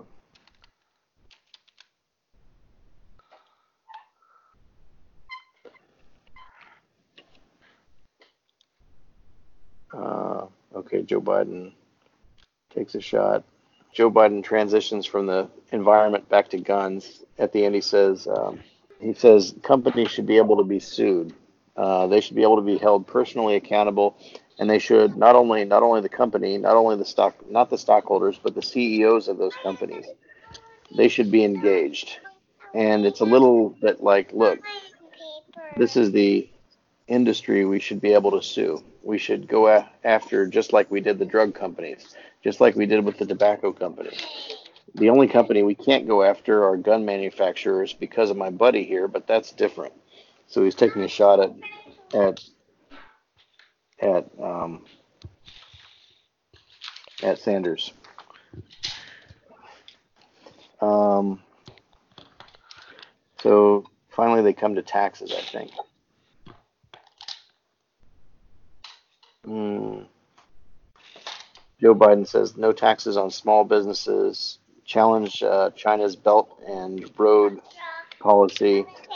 They're spreading dirty gold, dirty coal from Mongolia around to all of the countries that China's brought into the Belt and Road. Bloomberg says he says I think I'm the only one here who's even started a business. Is that fair? Okay, it's kind of like talking to himself. Um, let's see. Sanders attacks Bloomberg. Okay, he says. Uh, all right, when we talk about a corrupt political system bought by billionaires like Mr. Bloomberg, it manifests itself in a tax code in which not only is Amazon and many other corporations, some owned by the wealthiest people in the country, not paying a nickel in taxes, we have the insane situation that billionaires today, if you can believe it, have an executive tax rate lower than the middle class. So maybe just. Uh, and then Michael Bloomberg interjects, Senator, you wrote, you were writing the tax code. Why are you complaining? You wrote the code. And Bernie says, You did. You and your campaign contributions.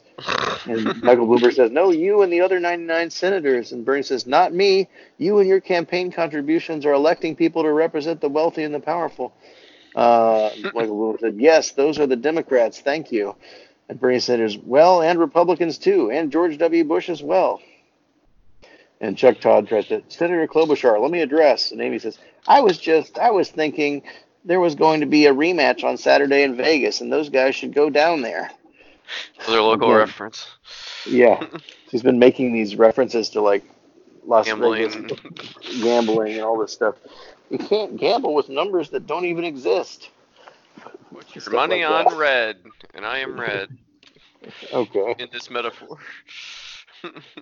Yeah. Um, okay, then I think the next question, okay, was like um, some people are saying that. Um, so, Senator Sanders, what do you mean that you don't think billionaires should exist? What does that mean? And you know, Bernie says what he says and stuff, and then Bloomberg, they come to Bloomberg and they say, Mayor Bloomberg, should you exist? this is a very existential place to take a democratic debate, I must say. Talking about, you know, very existential. Very philosophical. Yeah, absolutely. Yeah. Should you exist? And the answer is a resounding no, of course. Um, he says, like, I can't speak for all billionaires. All I know is I've been very lucky, made a lot of money, and I'm giving it away to make the country better. A good chunk of it goes to the Democratic Party as well. um, is it should too be- much? you Have should be thankful for the scraps I give you peasants. Yeah. Uh, he's like, yeah, Chuck Todd, is it too much? Have you earned too much money? Has it been an obscene, obscene amount of, should you have earned that much money? And Michael Bloomberg, yes, I worked very hard for it, and I'm giving it away. why are you giving it away if you earned it and you deserve it? It's like the Yeah. fact that you're giving it away is like that's an admission almost, isn't it? yeah, right. Yeah. Um. Okay. So. Okay. So, anyways, that was that was kind of fun. He goes after Bernie. Bloomberg says, uh, "This is ridiculous. We're not going to throw out capitalism. We tried that. Other countries tried that, and it was called communism, and it just didn't work." And Bernie, of course, wants to attack back, but they move on and stuff, and so he does come back to it later. Um, okay, they okay. So we're going to come to the next question, which is where. Um, okay, Senator Sanders, Chuck Todd. Senator Sanders, my next question is for you.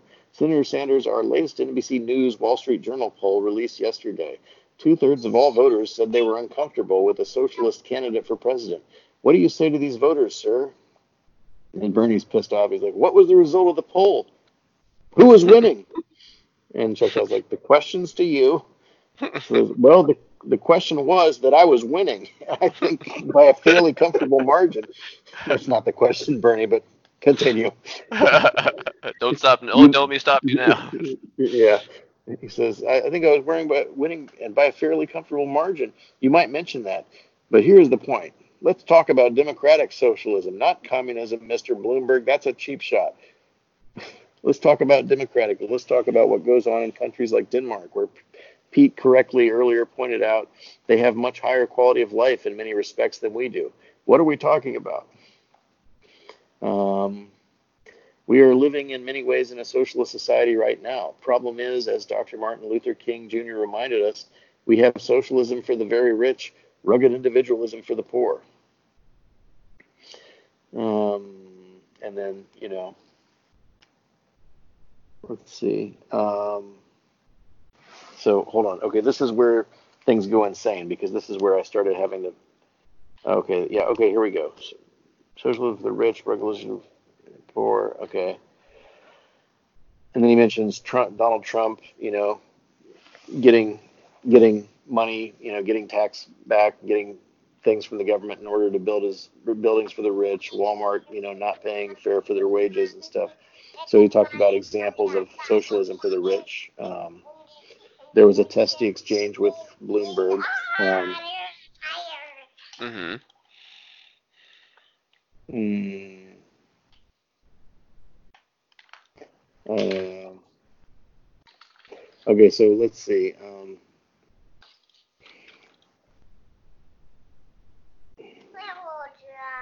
uh, Michael Bloomberg says, "What a wonderful country we have. The best known socialist in the country happens to be a millionaire with three houses. What did I miss here?" "Well, you missed that I work in Washington, Washington, House One." And Michael Bloomberg says, "That's the first problem." Bernie says, "Live in Burlington, House Two." Michael Bloomberg said, "That's good." And Bernie says, "And I like, and like thousands of other Vermonters, I do have a summer camp. Forgive me that. Where is your home? Which tax?" And he says, "Or which tax cap? Forgive me for that. Where is your home? Which tax?" Okay, sorry. For some reason, there's an inaudible thing here. Okay. Uh, forgive me for that. Where is your home? Um, which tax haven do you have your home? And Michael Bloomer says, New York, New York City. Thank you very much. And I pay all my taxes, and I'm happy to do it because I get something for it. And let me say, I thought that the senator next to me was half right. Elizabeth Warren says something, and he says, I agree. We should raise taxes on the. I disagree with the senator on the health wealth tax, but I do agree with her that the rich aren't paying their paying their fair share. We should raise taxes for the rich, as I did when I was mayor in New York City. I raised taxes, and you take a look at my plans. Bernie or Pete Buttigieg says, "No, look, it's true that I was into Bernie before it was cool." And Bernie looks genuinely thankful, and he's like, "Thank you." He's like, he was a congressman at the time, and the qualities admires then are qualities I still respect a great deal. Um, and I never said that I agree with every part of his policy views then or now, but I appreciate that he's straightforward and honest about it, and he's honest about the fact the taxes will go up on everybody making anybody making more than twenty nine thousand dollars to fund the health care plan. Although again, I'm a little bit vague about how the rest of the gap. And Bernie Sanders says, "But you're not being honest. The premiums would be eliminated." And Pete says, "But you're still raising those taxes, and when you do it." And Bernie Sanders, I'm saving people money because they don't pay any premiums, out of pocket expenses, co payments, or deductibles. They're going to be much better off. And Pete says, but where's the other 25 trillion supposed to come from? At a certain point, you've got to do the math. Well, we've got it all up there on the internet. It's a payroll tax. no, but even after the payroll tax, we still have a hole. And Elizabeth Warren saying, understanding something. And Bernie says, because we have a wealth tax. Elizabeth has a good one. Ours is a little bit tougher on Mr. Bloomberg than hers. Than hers. We're going to raise it in a progressive way, which deals with income and wealth inequality and so on and so on and so on. And Elizabeth Warren is still cross talking. Chuck Todd's giving Elizabeth Warren 45 seconds. Ah, it's, it's, it's, amazing to read this. Um, uh, let's see. Dreamers. Oh my goodness. Okay, we're Bob. We're getting down to it, and we're we're very close here. I'm afraid. Oh wow. we're almost. I I've got to like I've got to make a murder board here to figure out okay. I've got three in one spot and two in another, and narrow the, the five shall meet. Okay, so Elizabeth Warren says Amy and Joe's hearts are in the right place, uh, but we can't be so eager to be liked by Mitch McConnell that we forget how to fight the Republicans. And Amy says, Seriously, Elizabeth? And Elizabeth Warren continues, Mayor Buttigieg has been taking money from big donors and changing his positions. And Pete says, That's just not true. and Elizabeth continues. So it makes it clear that where he stands for, other than his own, so it makes it unclear what he stand, what it is that he stands for, other than his own advancement. Uh, this is another. This is the second example of Elizabeth Warren attacking everybody, so that they all are like trying to attack back at the same time and looking foolish. Um, Chuck Todd says, "Okay, Senator, thank you, Senator Klobuchar. Go ahead, you've got this." And Pete says, "I'll be very clear. Senator Klobuchar, go ahead. You've got the floor for 45. Go. Amy Klobuchar, thank you. Number one, I have repeatedly said that we have to win big, and the way we win big is by winning states like Nevada, but also winning Senate races in Nevada and Colorado and beyond. And the reason that I, we want to do it is to send Mitch McConnell packing. It's like, Amy, Nevada and Arizona aren't going to send Mitch McConnell packing. Kentucky will. mm-hmm. Um, and when, and I think when you look at my history, I am the one that has done that. I am the one that can lead this ticket. And just because I'm willing to talk about common ground, that's where America is. It is not with Mitch McConnell, who has 400 bills on his desk, that we should pass if we get rid of him. Okay, so Elizabeth Warren says the vice president said, I hope that Mitch McConnell gets reelected so that I can keep working with him. Well, Mitch did get reelected. He did not have an epiphany. Instead, he blocked nearly everything that Obama tries to pass, and he stole a Supreme Court seat. At this point, Biden interjects, "Come on," and she says, "From the Democrats." So that was pretty wild. He says, "On Mitch McConnell, I've been this." I've been the object of his affection and the president's affection.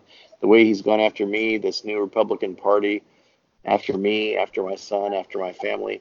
I don't need to be told I'm a friend of Mitch McConnell's. Mitch McConnell has been the biggest pain in my neck in a long time, long, long time. So that's number one. Okay, so and so okay, so this is where Elizabeth Warren responds.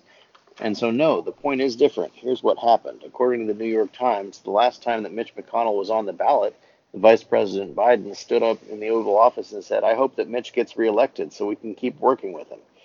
And Joe Biden, that's taken totally out of context. Well, Mitch did get re uh, get reelected. He did not have an epiphany. Instead, he blocked really everything that Barack Obama tried to pass. And Joe Biden said, "Did you ever win anything?" She says, "He stole a Supreme Court seat." Come on, from the Democrats. And, the, and she says the Consumer Financial Protection Bureau, which is the thing she won, I guess. Mm-hmm. So she went went wild after him right there. Um, rightly so, I think. Remember he when he was like at the other debate, I got you those votes. Did a great yeah. job in your job. yep. Pretty bad mansplaining Joe. Oh yeah. Okay, so all right, the next question is about oh, oh Joe also at this point at some point said they came after my family. It's only 60 seconds. It's not up yet. Again, so he's talking about his timing. Mm-hmm. Okay, we're coming down to the final two. Okay, Dreamers. Um, uh, what, how will you protect the dreamers? Okay, thank you, Senator. Our next question goes to Amy Klobuchar. About 700,000 young people known as dreamers or soñadores were brought into this country as children. are currently protected from deportation because of, because of a program that is now under the review of the Supreme Court. If the court sides with the Trump administration, which is eager to end this protection, what exactly is your plan to protect the Dreamers permanently? Amy Klobuchar, to win, to beat Donald Trump. That's the best way to protect the Dreamers, is to have a new president. Um, so she goes on about this for a little while. Um, she's standing up for immigrants. Uh, she tried to explain it in her state. She found a 99 year old Hispanic war veteran who was a dreamer who was brought over to this country.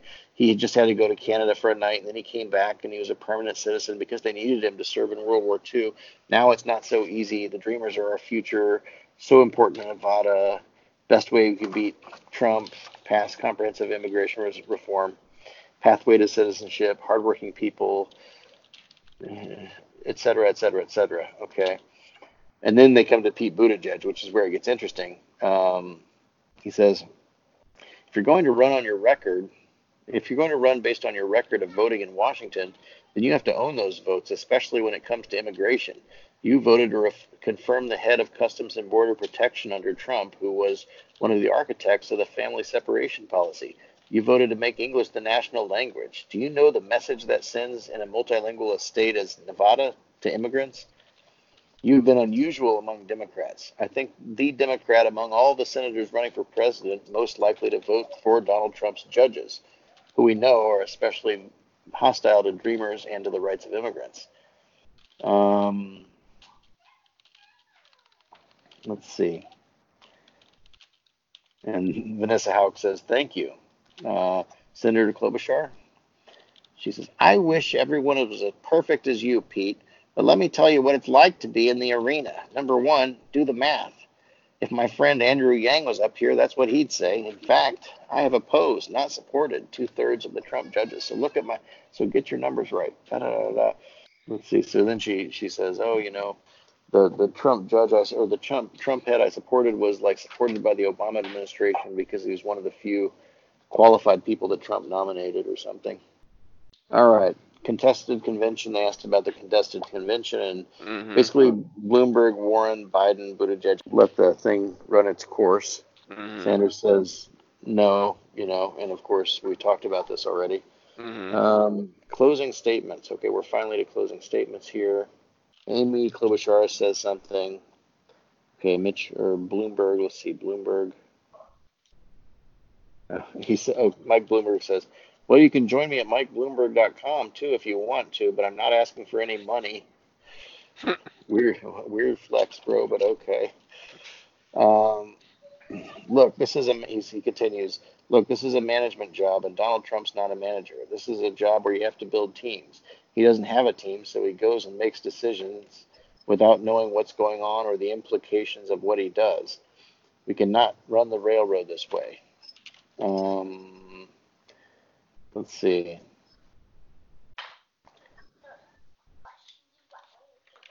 Uh, let's see. Um, next one was Buttigieg. Then there was Warren. Then Biden. When Biden started speaking, um, there was some protesting in the in the audience. Yeah, I couldn't really figure out what that was about.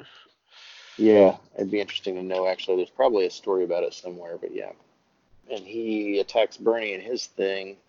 Okay, he says, lastly, I think it's important that on day one we deal with sending an immigration bill to the desk. The only person in here that has the worst record on immigration is Bernie because Bernie voted against the 2007 bill.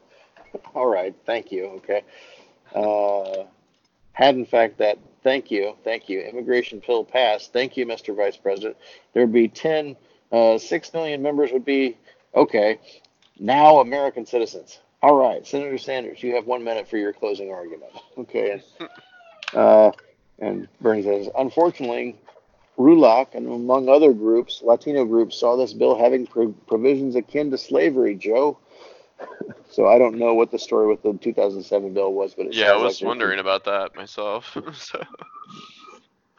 Yeah, it sounds pretty complicated. Um, yeah. Anyways, uh, yeah, Bernie Sanders gives, you know, his speech about, you know, the end of the campaign and everything, or the continuation of the campaign. and frankly, that's the end. And oh my God. All right. Well, anyway, so that was that was the ninth debate in Las Vegas, Nevada, from NBC and MSNBC News. Uh, sorry, it got a little bit incoherent there at the end. That's okay. We'll just do some editing. Yeah, yeah, pretty extensive editing, I guess. hmm Oh, um, yeah, yeah. Any thoughts or questions? No, I thought that was good. I mean, it's it's like I said, it's kind of funny to know how it turned out with uh, Amy and Pete. I wonder if that was like a chilly uh, plane ride over to the Biden campaign, or if they took separate flights or whatever. yeah, yeah. A lot. I think a lot has been made about how much it's how little like Amy Klobuchar does to show her to hide her disdain for Mayor Buttigieg. Mm hmm And like I, I do think there's this thing where like um, you know, like a lot of people on the left don't like Pete Buttigieg and he's you know he's a snake or a rat or whatever. Uh, He's a rat, right? Warren's a snake. He's the rat. Exactly. understand. This is we got to keep our enemies straight, Bob. Uh, so, um, but my point is like um, oh god, um, sorry, my brain is my brain is so fried from trying to synthesize all this information and talk at the same time. It's like, uh, uh, you know, people like people don't like Pete Buttigieg, and so they want to like support like. You know, people like, hey, you, uh, you go, girl, Amy. Yeah, you're right. Get him. Amy Klobuchar is so pissed at, you know, Pete Buttigieg, just like we all are. It's like, yes, but Amy Klobuchar is also a horrible candidate in her own right, and Uh-huh. Pete Buttigieg actually has some good points. Like she's trying to be up there on stage and be all pro-immigrant when she was one of these people who was talking about, you know, voting to make English the national language, you know, Mhm. in America, which is clearly a, you know, a racial like, you know, fuck you to Hispanic Americans, right? It's like Mhm. that's the message. That's the mess. You know, if you're in America and you speak English, you speak English. That's normal. Your life is pretty convenient. Like you don't need to pass laws to, you know, litigate that or whatever. So, hmm so you know, so I'm not going to be one of these people who jumps on and says, "Yeah, you go, Amy. Come on, put Pete Buttigieg in his place." Like he's not a great candidate. He's, you know, betrayed the things that he seemed to stand for at the very beginning. Maybe he never really stood for them. He's a politician, I suppose. But Amy Klobuchar Yeah. is a despicable person in, in her own ways, I think. So, but yeah, Pete, you know, I'm done. We're done with them both right now. I'm pretty happy about that, unless like they hand Biden the election right now.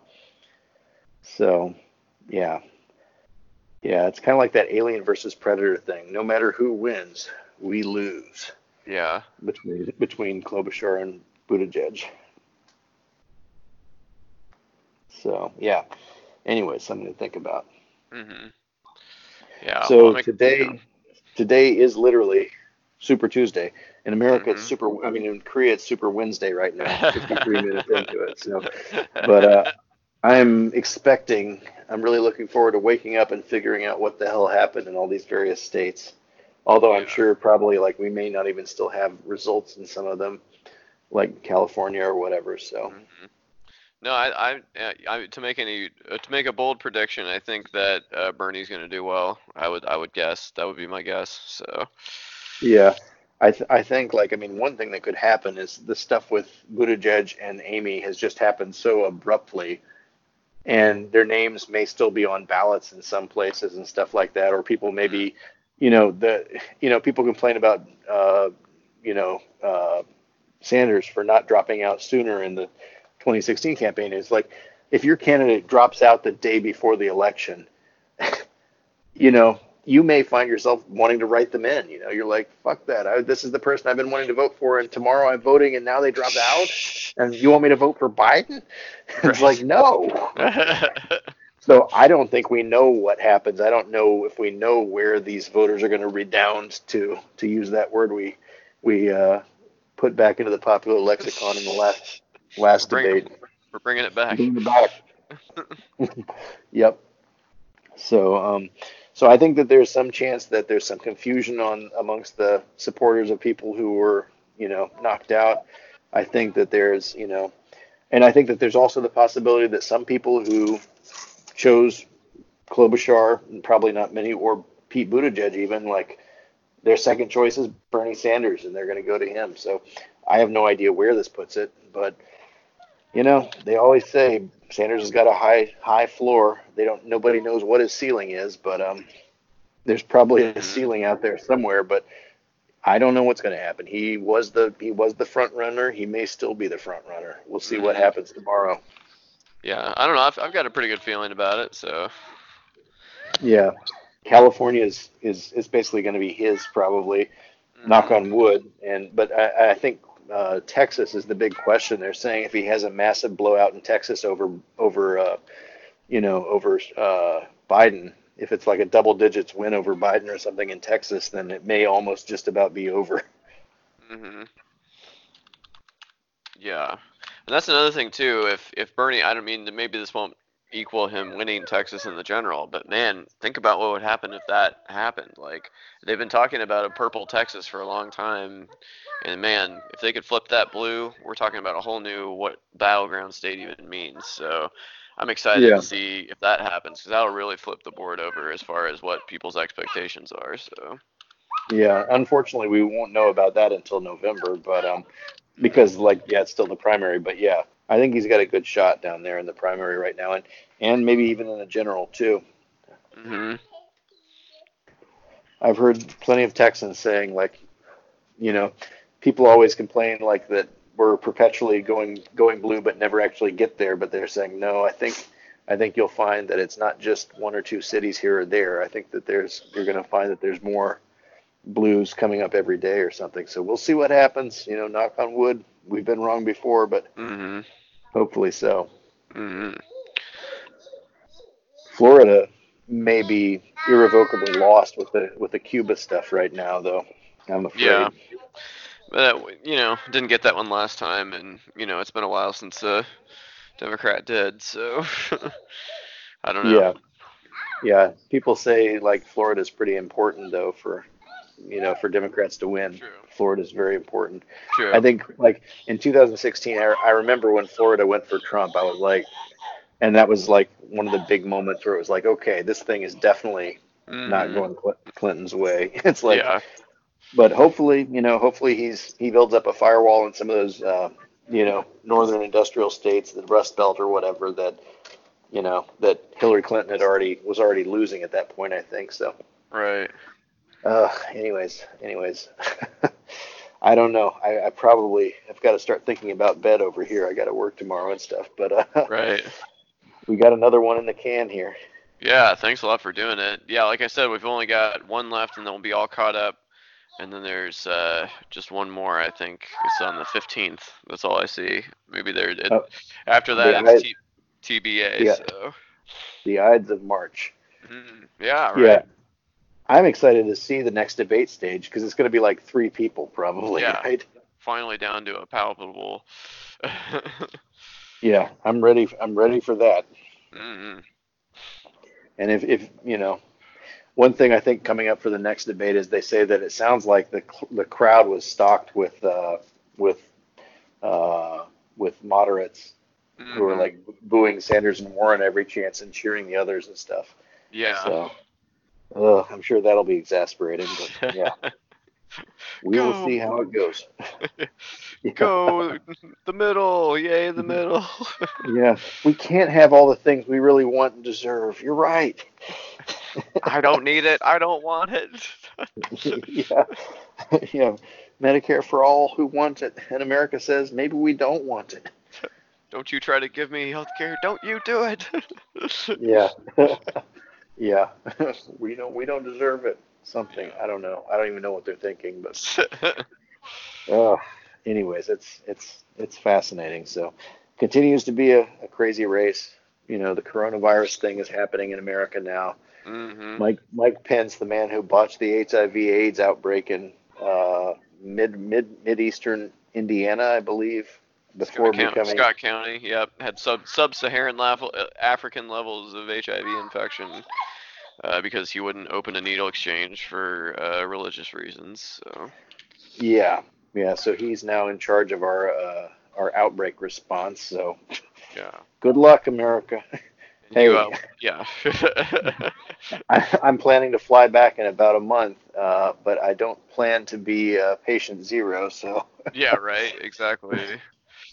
yeah. no, but uh, but he uh, he he wiped his nose at the press conference uh, before shaking hands with all the doctors, and then um, apparently I just read that he was at like a West Point graduation or something a couple days ago, and now one of the people he shook hands with has been quarantined.